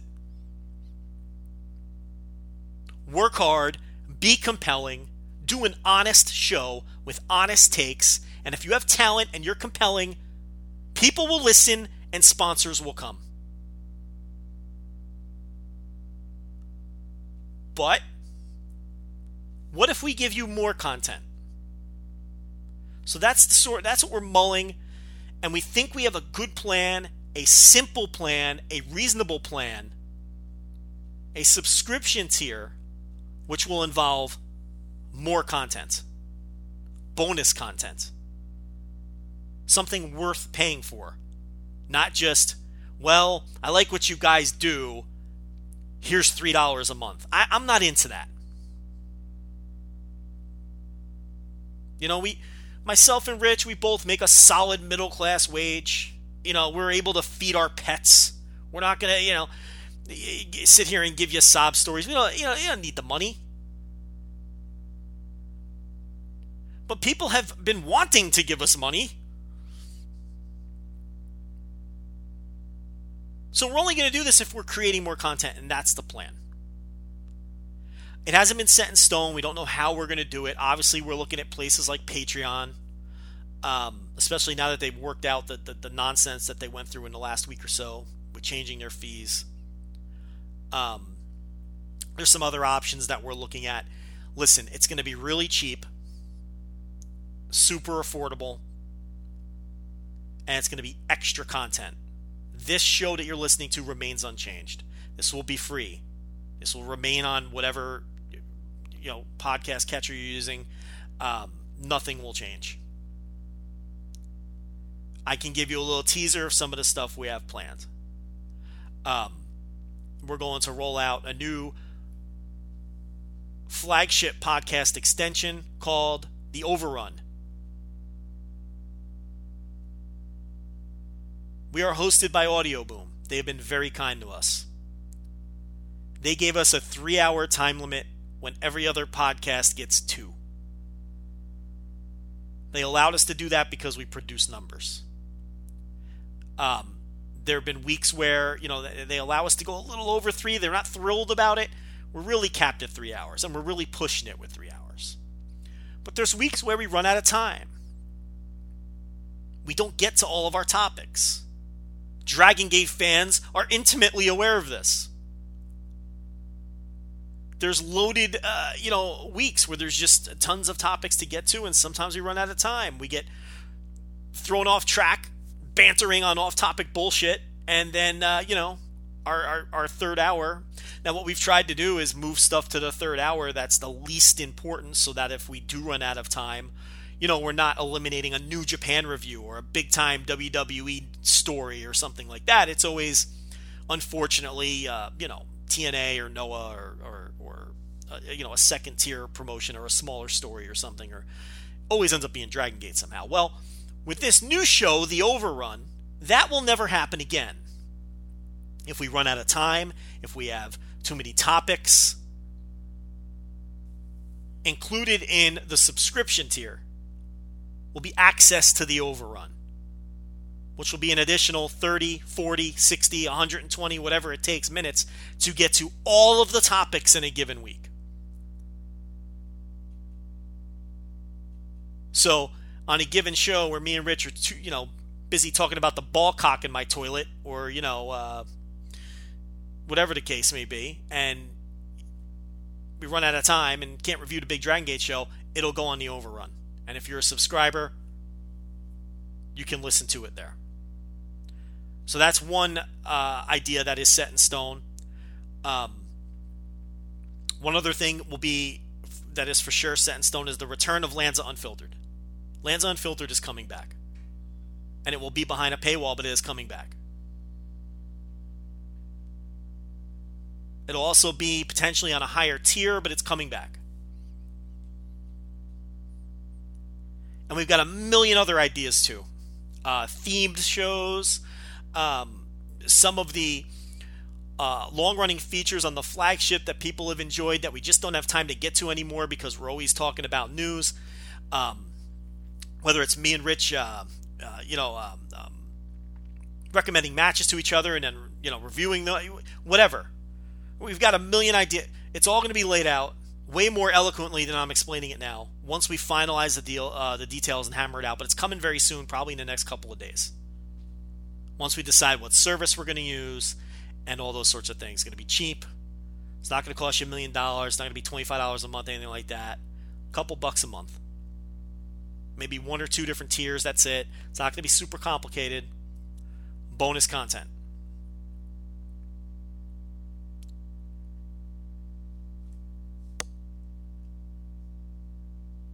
Me see what else I could tell you guys safely.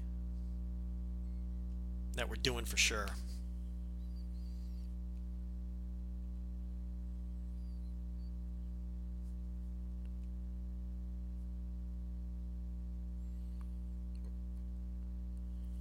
yeah, the behind the paywall, we may bring interviews back. We may bring guests on the show. That's not something we do um, for the regular weekly flagship. Uploads of pre audio boom, classic shows. Joe and Rich recommend matches to each other. That's how it will be awkwardly titled. We might get that elusive Starcade 91 review, mailbags, theme shows, uh, instant reaction, live uh, major show reviews. SummerSlam ends. Me and Rich do 50 minutes. Boom, right after the show ends. Pop it up. Subscribers only. But again, nothing about the show you're listening to now changes. Maybe we'll do breaking news. I don't know. G1 finals end. Rich wakes up early in the morning. We review it right then and there. It's up in an hour. There's a lot of different possibilities, a lot of different things that we're not doing now. Either because of time constraints or whatever, becomes a lot easier. We're being paid to do it. Let's be honest here. So, um, and again, this is something that people have been asking for. I mean, for years, and, and you've heard us talk about it. We've just never been a fan. It's mostly been me. I mean, you know, it, it's it's not like I'm being dragged kicking and screaming. It's not like Rich has been begging me to do something like this. I mean, it, it, it wasn't super important to him, but um, I've kind of come around on the idea provided we are providing fresh content. That's very important to me. I do not want donations. I want to know that I'm being paid to produce something.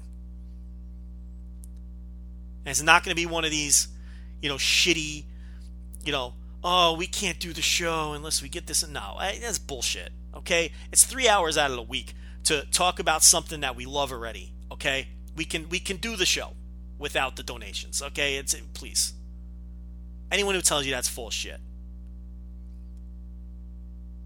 But hey, you know, I, I think it's a good idea. It gives people a chance to give back without me feeling guilty about taking a donation because then we're producing additional content and we think we could have a lot of fun with it. We can be, uh, and, and you guys know this isn't a irreverent show, and we can be even, uh, you know, more reverent, you know, behind a paywall, a little bit looser. Imagine this show being a little bit looser. Know, but it'll be for the hardcore. It'll be for the hardcore Voices of Wrestling fan who can't get enough for some reason of Joe and Rich.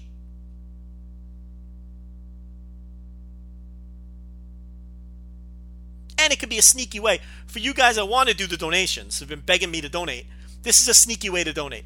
Okay, Joe, we'll buy a subscription. You might not ever listen to the shows, but now you've got your outlet to donate if you want to do that. But I will feel better about myself if I'm producing some content. So, anyway, that's something we're kicking around. Obviously, it's still in the planning stages. Um, but we were confident enough to where we know that it's going to happen so that we can make this announcement. We've been dropping hints on Twitter and things like that. Something's going to happen in that direction. Uh, it is coming. So, uh, you know, if you want more voices of wrestling, you will get it very soon.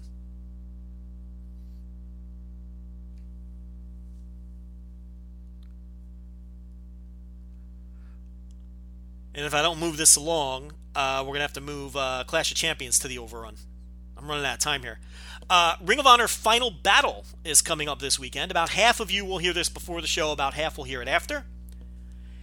I watched, I think, four episodes of Ring of Honor TV um, to catch up, and I saw the entire build for this show basically, a month's worth of build for this show uh, just a few hours ago, actually, last night.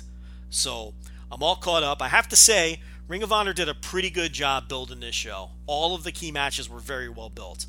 Am I interested in all of the matches? I'm not. So maybe that's kind of contradictory. Maybe they didn't do a good job building the matches. But see, here's the thing the Briscoes are facing Bully Ray and Tommy Dreamer, and I have no interest in Bully Ray. I have had no interest in Bully Ray ever. I'm an original ECW arena guy, going there as a teenager And I've never been into Bully Ray at any point in his career. Maybe for about 10 months in TNA when he first rolled out the Bully Ray character uh, in the early stages of Aces and Eights before that jumped to Shark. Bully Ray was interesting for about 10 months of a 20 year career. I have no interest in this match, but I can't sit here and tell you that the build hasn't been good. The angles have been tremendous. The Briscoes have been fantastic. The only critique I would have is Bully Ray probably gave about 19 different serious voice retirement speeches. They really overdid it on the retirement speeches. You really could have gotten away with one and then shot the angle. The other critique is Joe Koff is now in love with seeing himself on TV. He is just Joe Koff has interjected himself in this angle and he just loves being on TV. I'm telling you, the heel turn and the main event push are coming for Joe Koff. This guy is a mark for himself. I'm telling you. There, and he has no business on TV.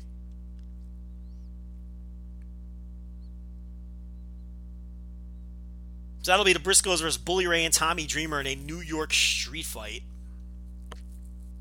Good build, and I know there's people looking forward to that. I'm just not one of them. The Addiction versus War Machine.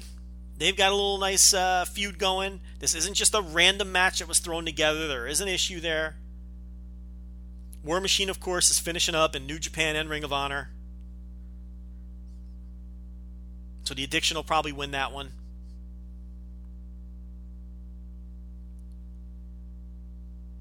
Matt Taven versus Will Ospreay. Now, you know, the old special attraction match. Now, this is billed as a special attraction match. Ospreay almost never works Ring of Honor. I don't know why they signed him to a contract if they were never going to use him. If they can't get dates on him, the rare occasions when they do get dates on him, I don't know why he's not billed as well. This is a special attraction match, but he should be billed as a bigger deal. He should be brought in as a title challenger. He should, I mean, because this is one of the most talented people in the world. You know, and he's working mid card here. He's probably going to put Taven over. There's a big rumor going around as I record this. It may be, you know, official news by the time you guys are listening that Will Ospreay is going to work WWN at WrestleMania weekend, which means his Ring of Honor contract is is probably coming to an end, and he's not planning on re-signing. So Taven will probably win this. You know, when Ospreay and Scurll came into the company on the UK tour last year, I thought they were introduced to the company brilliantly. Ospreay won the television title. Scurll beat him a couple nights later. Instant impact. Here's these new talents. They're great. They're winning titles. They're doing it in front of their home fans. They're over like motherfuckers. They're big deals. And away we go. Marty Scurll joined Bullet Club. He's done great in Ring of Honor. I know people are down on Marty Scurll's year. He had a good year in Ring of Honor. His TV matches have all been excellent when I look over my notes for the year and I, I, I do my you know dorky calculations and all that stuff, he may be my Ring of Honor wrestler of the year. He's been that good. He's definitely in the conversation. Will Ospreay has been a ghost. You can't find Will Ospreay on a Ring of Honor show with a search party. They never booked the guy. I don't know what the hell's going on there. Maybe he, they, you know, they knew they had limited dates or whatever. But take advantage of the dates you have. And a match against Matt, a match against, a match against Matt Taven is not taking advantage of your dates. It's not. What is this? What is that map? What does it mean? I assume Taven's just going to beat him and Ospreay's going to leave the territory. Maybe Ospreay wins and they give him, you know, a last little push before he does finish up. I don't know, but the, the you know, it's just Will Ospreay has not been used well by Ring of Honor at all. That is just not utilizing an asset. It, it's incredible to me. Totally wasted. Then we got a bunch of title matches. The ROH six man tag team titles. Adam Page and the Young Bucks defend against Flip Gordon, Dragon Lee, and Teton. Flip Gordon has been feuding with the Bullet Club on TV. He scored a big singles win over Adam Page, but then got attacked by Cody. I'm sorry, he got attacked by the Bucks. That's what set this match up. Ring of Honor sort of using Freebird rules with these six man tag team titles, but it'll be Page and the Bucks here. Flip Gordon, Dragon Lee, and Teton. Look, that match is going to be bonkers. It's the Bucks, it's Dragon Lee, it's Teton, it's Flip Gordon. That's what you do with guys like that. This is the kind of stuff they should be doing with Will Ospreay.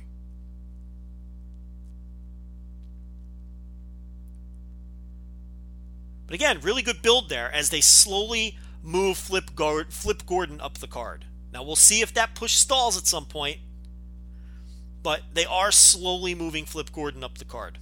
Very talented guy. I'd like to see him in Best of the Super Juniors next year.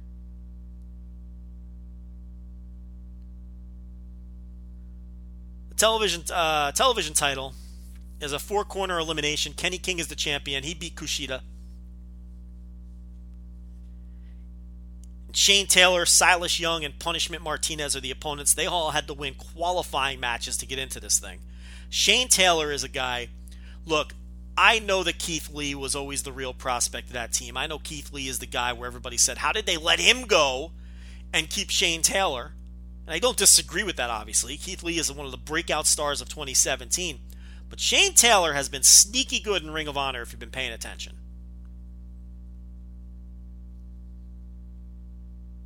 Particularly, he's improved his character work. Silas Young, good, solid veteran hand. And Punishment Martinez, you know that's my guy. I like me some Punishment Martinez. Look, he's a little awkward sometimes, but he's had a good year. Not a great year, but a good year. And you know, it wouldn't be the worst idea to put the TV title on him. Another guy who they're slowly pushing, like Flip Gordon. These are the kind of guys that Ring of Honor has to get behind. You know, they're fresh faces. Maybe they catch on. Your Flip Gordons and your Punishment Martinezes, guys like that. Motor City Machine Guns against Best Friends tag team title match. Listen, there's no reason this can't be great. This, you know, it's either it'll probably either be this match or the six man uh, title match. You know, the Bucks and Page versus Gordon Lee and Teton. Those are going to be the two best matches on the show. One or the other will be the best match on the show. I'd be very surprised if that's not the case. You always have to consider Will Ospreay in any match, but I just don't have a lot of faith in Matt Taven. This really could be a, a very good bell to bell show. I was down on this show when I saw the card announced, but then when I watched the TV, I got more and more into it, and now I'm into it. I st- look, there's things I still would have done differently, but I'm into it, and I understand the motivations behind all of the matches.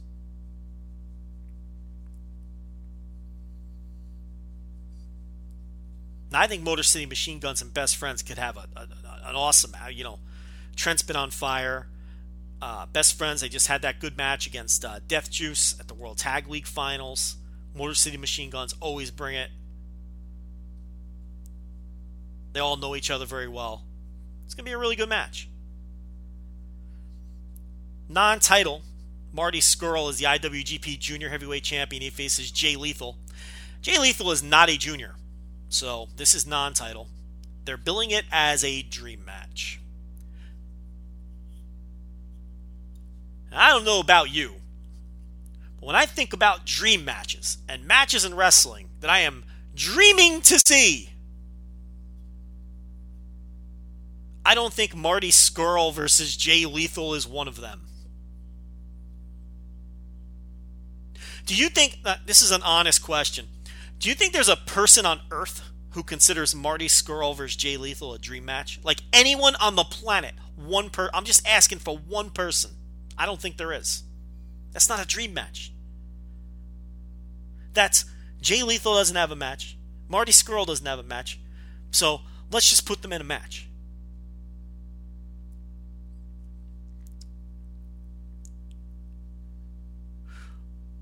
Who? What are the odds that Jay Lethal goes for a lethal injection and gets caught in the chicken wing?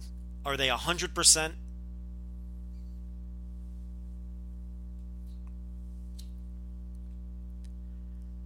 And your main event.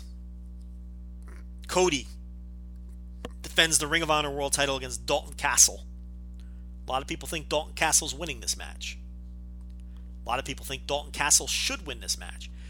They did a great video package on Dalton Castle on the go home show, which everyone should go out of their way to see.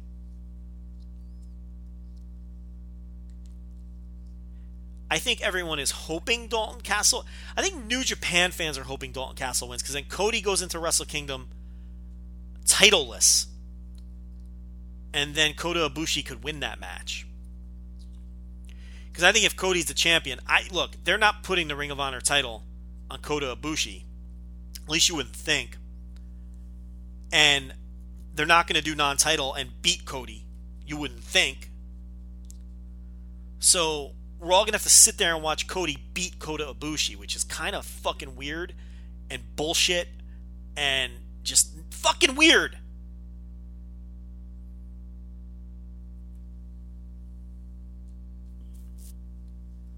So let's go, Dalton.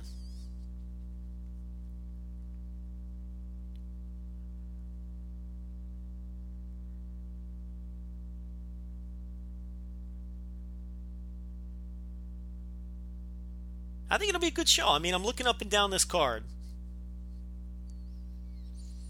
I mean, I even think, you know, I'm not particularly into the Briscoes versus Bully Ray and Dreamer, but there's, look, if that all breaks right, I mean, it's going to be a wild brawl. It could be a really good match. Addiction War Machine should be fine at minimum. Taven Ospreay has Ospreay. The six man match is going to be off the charts. It's going to be nuts. It's going to be bonkers. The Bucks aren't going to have a bad match and it's not the kind of match where they're going to do comedy shtick. It's kind of a it's a heated feud with Flip Gordon. You got the great luchadors involved too. Dragon Lee, one of the best in the world. That's going to be a great match. The four way for the television title. Look, it can go either way. I could see that being painfully average, but if everything connects and everything clicks, that could be a good match. The tag team title match, Motor City Machine Guns and Best Friends, that could be a great match. Scurll and Lethal, eh, I don't know. Again, that could go either way. I could see that being. I could see that being a bad match if things fall, if don't fall properly. But it could be a pretty good match too. I don't think the ceiling's very high. And then Cody Dalton Castle will be what it is. I, you know, Cody has a ceiling. So, you know, the undercard is stronger for sure. But uh, look, I, I bet you this is going to be a pretty good card. The problem is it has zero buzz. Ring of Honor, for whatever reason, has zero buzz. And it's funny because they've never done better business. What a weird dichotomy. This is a company that has zero buzz, yet they're selling out buildings left and right. And they sold out Hammerstein for this show in record time. In record time! And think of what they've run in that building and in that room in their history. Numerous final battles. Kenta versus Nigel McGuinness. Uh, Bryan Danielson versus Takeshi Morishima. Um, you know, they've run a lot of big shows in that building. This was the fastest sellout. This company has never done better business, and yet Everybody hates the booking, and it has no buzz. Although, you know, I think that's unfair. I think that's a bit unfair. Because when we went on Twitter and asked people um, to, to, to, you know, rate this show 1 to 10 in terms of anticipation levels and buzz, there were a lot of ones and twos and zeros and those sorts of things, but there were a lot of eights and nines. People who watch Ring of Honor on a week in, week out basis seem to enjoy it a lot. And obviously, your Bullet Club t shirt wearing fan loves Ring of Honor. So, good for them. They're doing well. I, you know, that's great. Any promotion that's doing well is great for wrestling. I like the TV. I've come away from, I watch the TV in bunches. I watch a lot of shows in bunches, a lot of uh, wrestling shows in bunches. Uh, there's not that many, like Raw, I'll watch weekly, but SmackDown, I watch in bunches. NXT and 205 Live I watch in bunches. Ring of Honor I watch in bunches. Impact I watch in bunches. And the one thing I could say is I really enjoyed the build to this show. Um, and I think Ring of Honor, you know, when it comes for the year end awards and whatnot, I'm going to vote it the best television show. I think it's been the most enjoyable show, wrestling show for me over the course of this year. It's very similar to NXT in that it has good, simple booking but the bell to bell action on Ring of Honor TV is better than NXT because there's less squash matches and um, you know I, I enjoy NXT too. It'll it'll be my number two, but they're very similar shows. They're both old school in their approach. The booking uh, continuity on the Ring of Honor TV show can get a little wonky sometimes. It was strong in the lead up to this show, but at times it can get off the tracks a little and a little wonky. NXT is just solidly booked from week to week. It may be simple, but it's solidly booked from week to week and solidly booked from takeover to takeover. Whereas the Ring of Honor show gets off the tracks a little, but Ring of Honor has the better match quality on, on you know match in match out basis. Um, all things being equal, the match quality on Ring of Honor is better. Now I will say, you know, on something like Monday Night Raw, I think Raw has had in a year where WWE has not had a good in ring year, or one of their better ones. Um, the match quality on Raw really isn't that bad. The problem with Raw is it's too fucking long and it serves too many masters. But we've been down that road a million times. They got to do the three hours. That's how they're making their money. USA wants the third hour, but it's a variety show. And you can watch a Raw and really like two or three matches, but because the rest of the show bores you to tears, or it's comedy you don't like, or it's a bunch of McMahons, or it's just other stuff that turns you off, those two or three matches that you really liked kind of get lost in the ether, and you just leave the show in a negative light, you know, with a negative taste in your mouth. Whereas on these hour long shows like Ring of Honor, I mean, you know, I watched a couple Ring of I watched four Ring of Honor episodes last night, and I saw one match I didn't like. It was Caprice Coleman versus uh, Kenny King, and it went 20 minutes, and it was it was bad. But I enjoyed everything else on all the other shows on some level. Now, if you extend this Ring of Honor television show to three hours, there's going to be tons of shit on this too. But I think the sweet spot for a company like Ring of Honor is a one hour show. And realistically, the sweet spot for Raw, it's probably two hours. I think SmackDown is a pretty easy watch. Maybe 90 minutes. It's a big roster, so you, you don't want it constricted to an hour. You can't get enough done. You probably need two hours on Raw. You can probably get away with 90 minutes on SmackDown. Impact has been a very underrated show since Dixie's been at it, since the ownership. Since Anthem took over, Impact is not just an easy watch, it's it's an enjoyable watch. A lot of weeks, uh, some weeks it's dry. Two hours is perfect for Impact. You know, when Impact ends, it's like when you've you've had enough right when it's ending. It, like it's it's it's good. It's it's two hours is good. NXT, one hour is enough. You don't need more than an hour for NXT. 205 Live, 48 minutes or whatever is enough. It's it's perfect for the size of the roster and everything else. So I think that's where Raw kind of takes a hit. You know, I'm sure Raw had more good matches than any other television show this year, but there's just surrounded by so much shit, and it's so long, and some of the storylines are so bad that it just everything gets lost.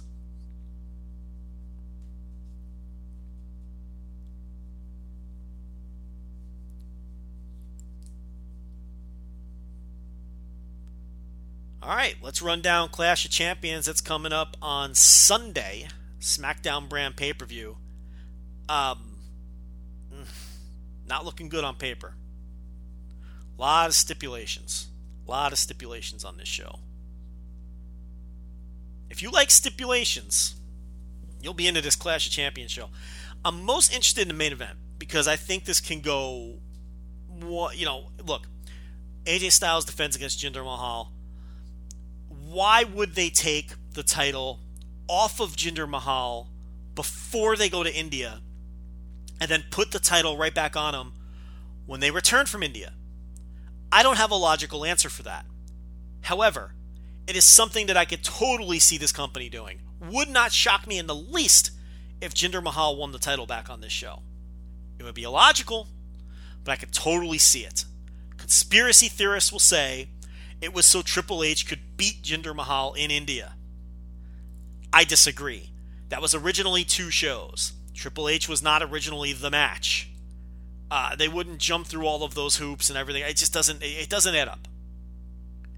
The, on the same token, I could see AJ beating Jinder Mahal in this match, and beating him all the way back to the prelims. Um, it hasn't worked. The Jinder Mahal thing. I, I could see them being stubborn and going back to it. It would just be odd that they yanked the title off him before India. You'd think you'd want him to go to India as champion if you were going to stay the course. I could see AJ winning. I, look, I said it a few weeks ago. I would not be shocked if Jinder Mahal is cut. I know that sounds absurd. He's in a main event. He's in a title match. He was champion for five months or whatever it was, four or five months. How can they cut this guy? But what do you do with this guy if you have truly lost faith in him as the Indian superstar, as the champion of the brand? What else is there to do with him? He was a preliminary jobber before this. It's not as if they saw value in him in any other capacity before they decided they wanted to make an Indian superstar. So if the idea here is just to put Jinder in the rear view and let Styles uh, beat him and, and, and, and bury him, then what value does Jinder have beyond that? That's why I think Jinder has a good chance of winning the match. I mean, um, and winning the title back because it's just this is so illogical that it almost makes WWE logic to put the title back on him because this company always does things like this that make no sense.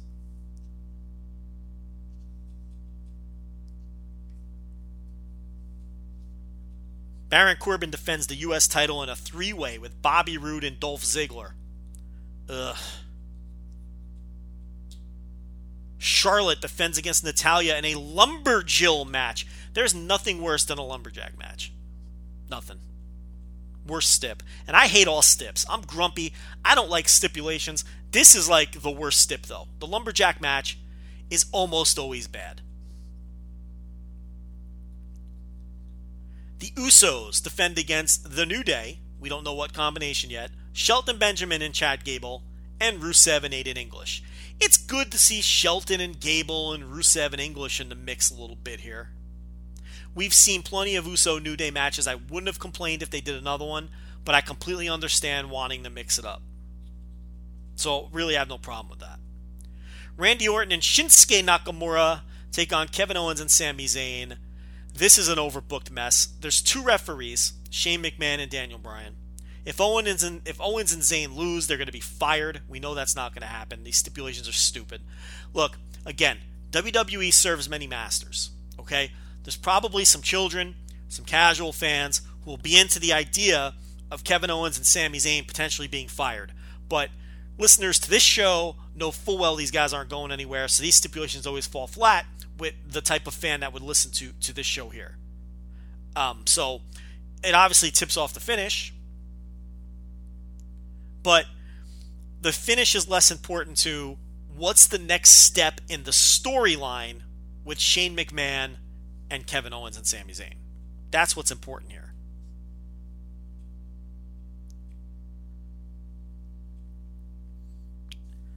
And, you know, with Daniel Bryan in the mix, will there be, uh, you know, friction between Bryan and McMahon? So that's what you want to look for there. We've got Breezango against the Bludgeon Brothers. So Breezango will be doing a job to the Bludgeon Brothers to continue putting them over. And um, yeah, I don't know what they're going to do when uh, War Machine gets there because uh, it's the same gimmick.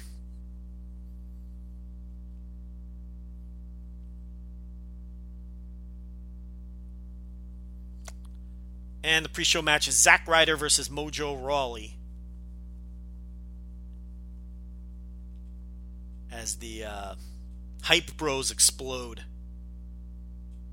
Look, there's a lot of things I like in wrestling that are guilty ple- not guilty pleasures, but things that other people may not particularly enjoy. I love me some undercard tag team matches.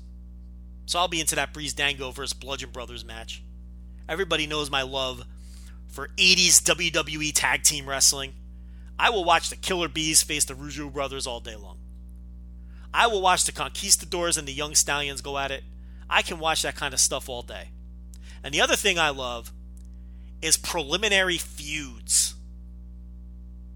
I love that stuff. I loved Yoshitatsu feuding with Captain with uh, with uh, Bone Soldier. I just find it interesting when they give preliminary wrestlers something to do that means something instead of just doing a job or having a meaningless match that has no story attached to it. So Zack Ryder versus Mojo Rawley with this dumb prelim tag team that broke up and they're cutting their dumb promos against each other. And Zack just cannot stand Mojo and I like that. That's a match with a little bit of something behind it. I like a nice little prelim feud. I like Trent feuding with Yujiro and vanquishing him and moving up. I like Yoshitatsu and Captain New Japan forming an unsuccessful tag team.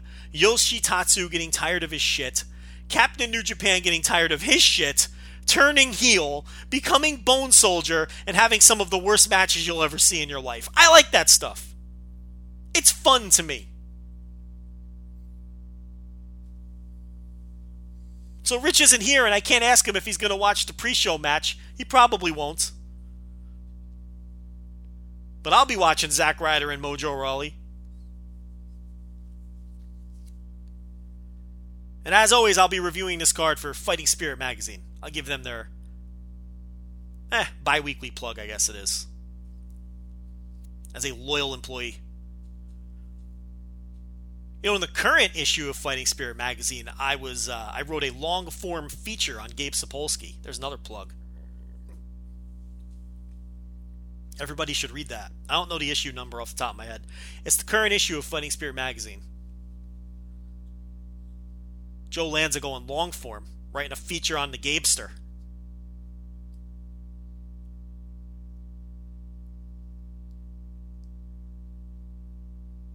If you've read that, I'd like some feedback. If you haven't read it, go read it and give me some feedback. You can tell me if it stinks. I think I did a good job.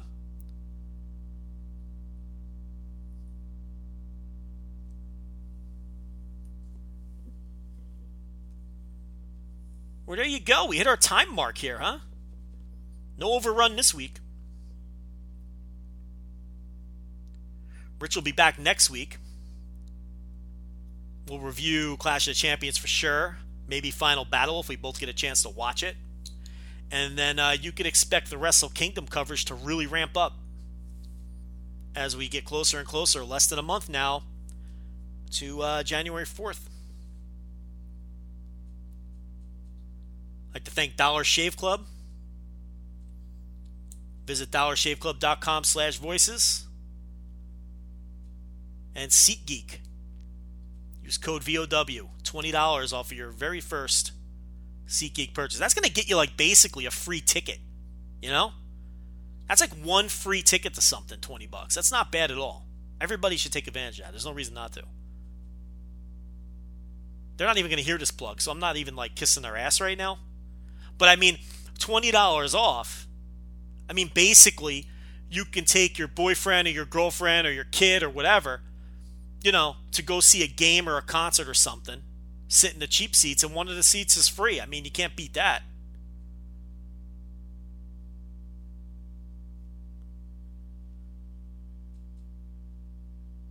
All right, I got nothing left. I'm kind of just killing time now.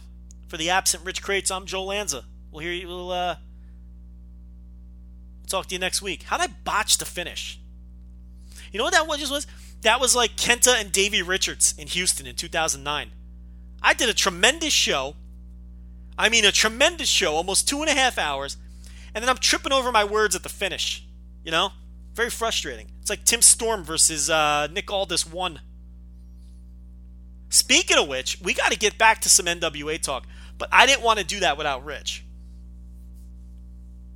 a lot's going on in the uh, the National Wrestling Alliance, and there's a lot going on that I do not like. So uh, maybe we'll have to make time for that next week. Who knows? Maybe it'll be part of the first overrun. Nothing's gonna draw money out of the consumers' pockets like some NWA talk, right? All right, guys, I'm out of here. Here it comes again lunch. Will it be the same old, same old? Or are you ready to take a vacation from the ordinary with the new Jamaican Jerk Turkey Sub at Firehouse Subs? Freshly sliced smoked turkey breast, craveably sweet mustard sauce, and a hint of Caribbean seasoning. Just $5.55 for a medium. Save time. Order the new Jamaican Jerk Turkey Sub on the Firehouse Subs app. Firehouse Subs. Enjoy more subs. Save more lives. Participating locations, limited time only, plus tax prices may vary for delivery.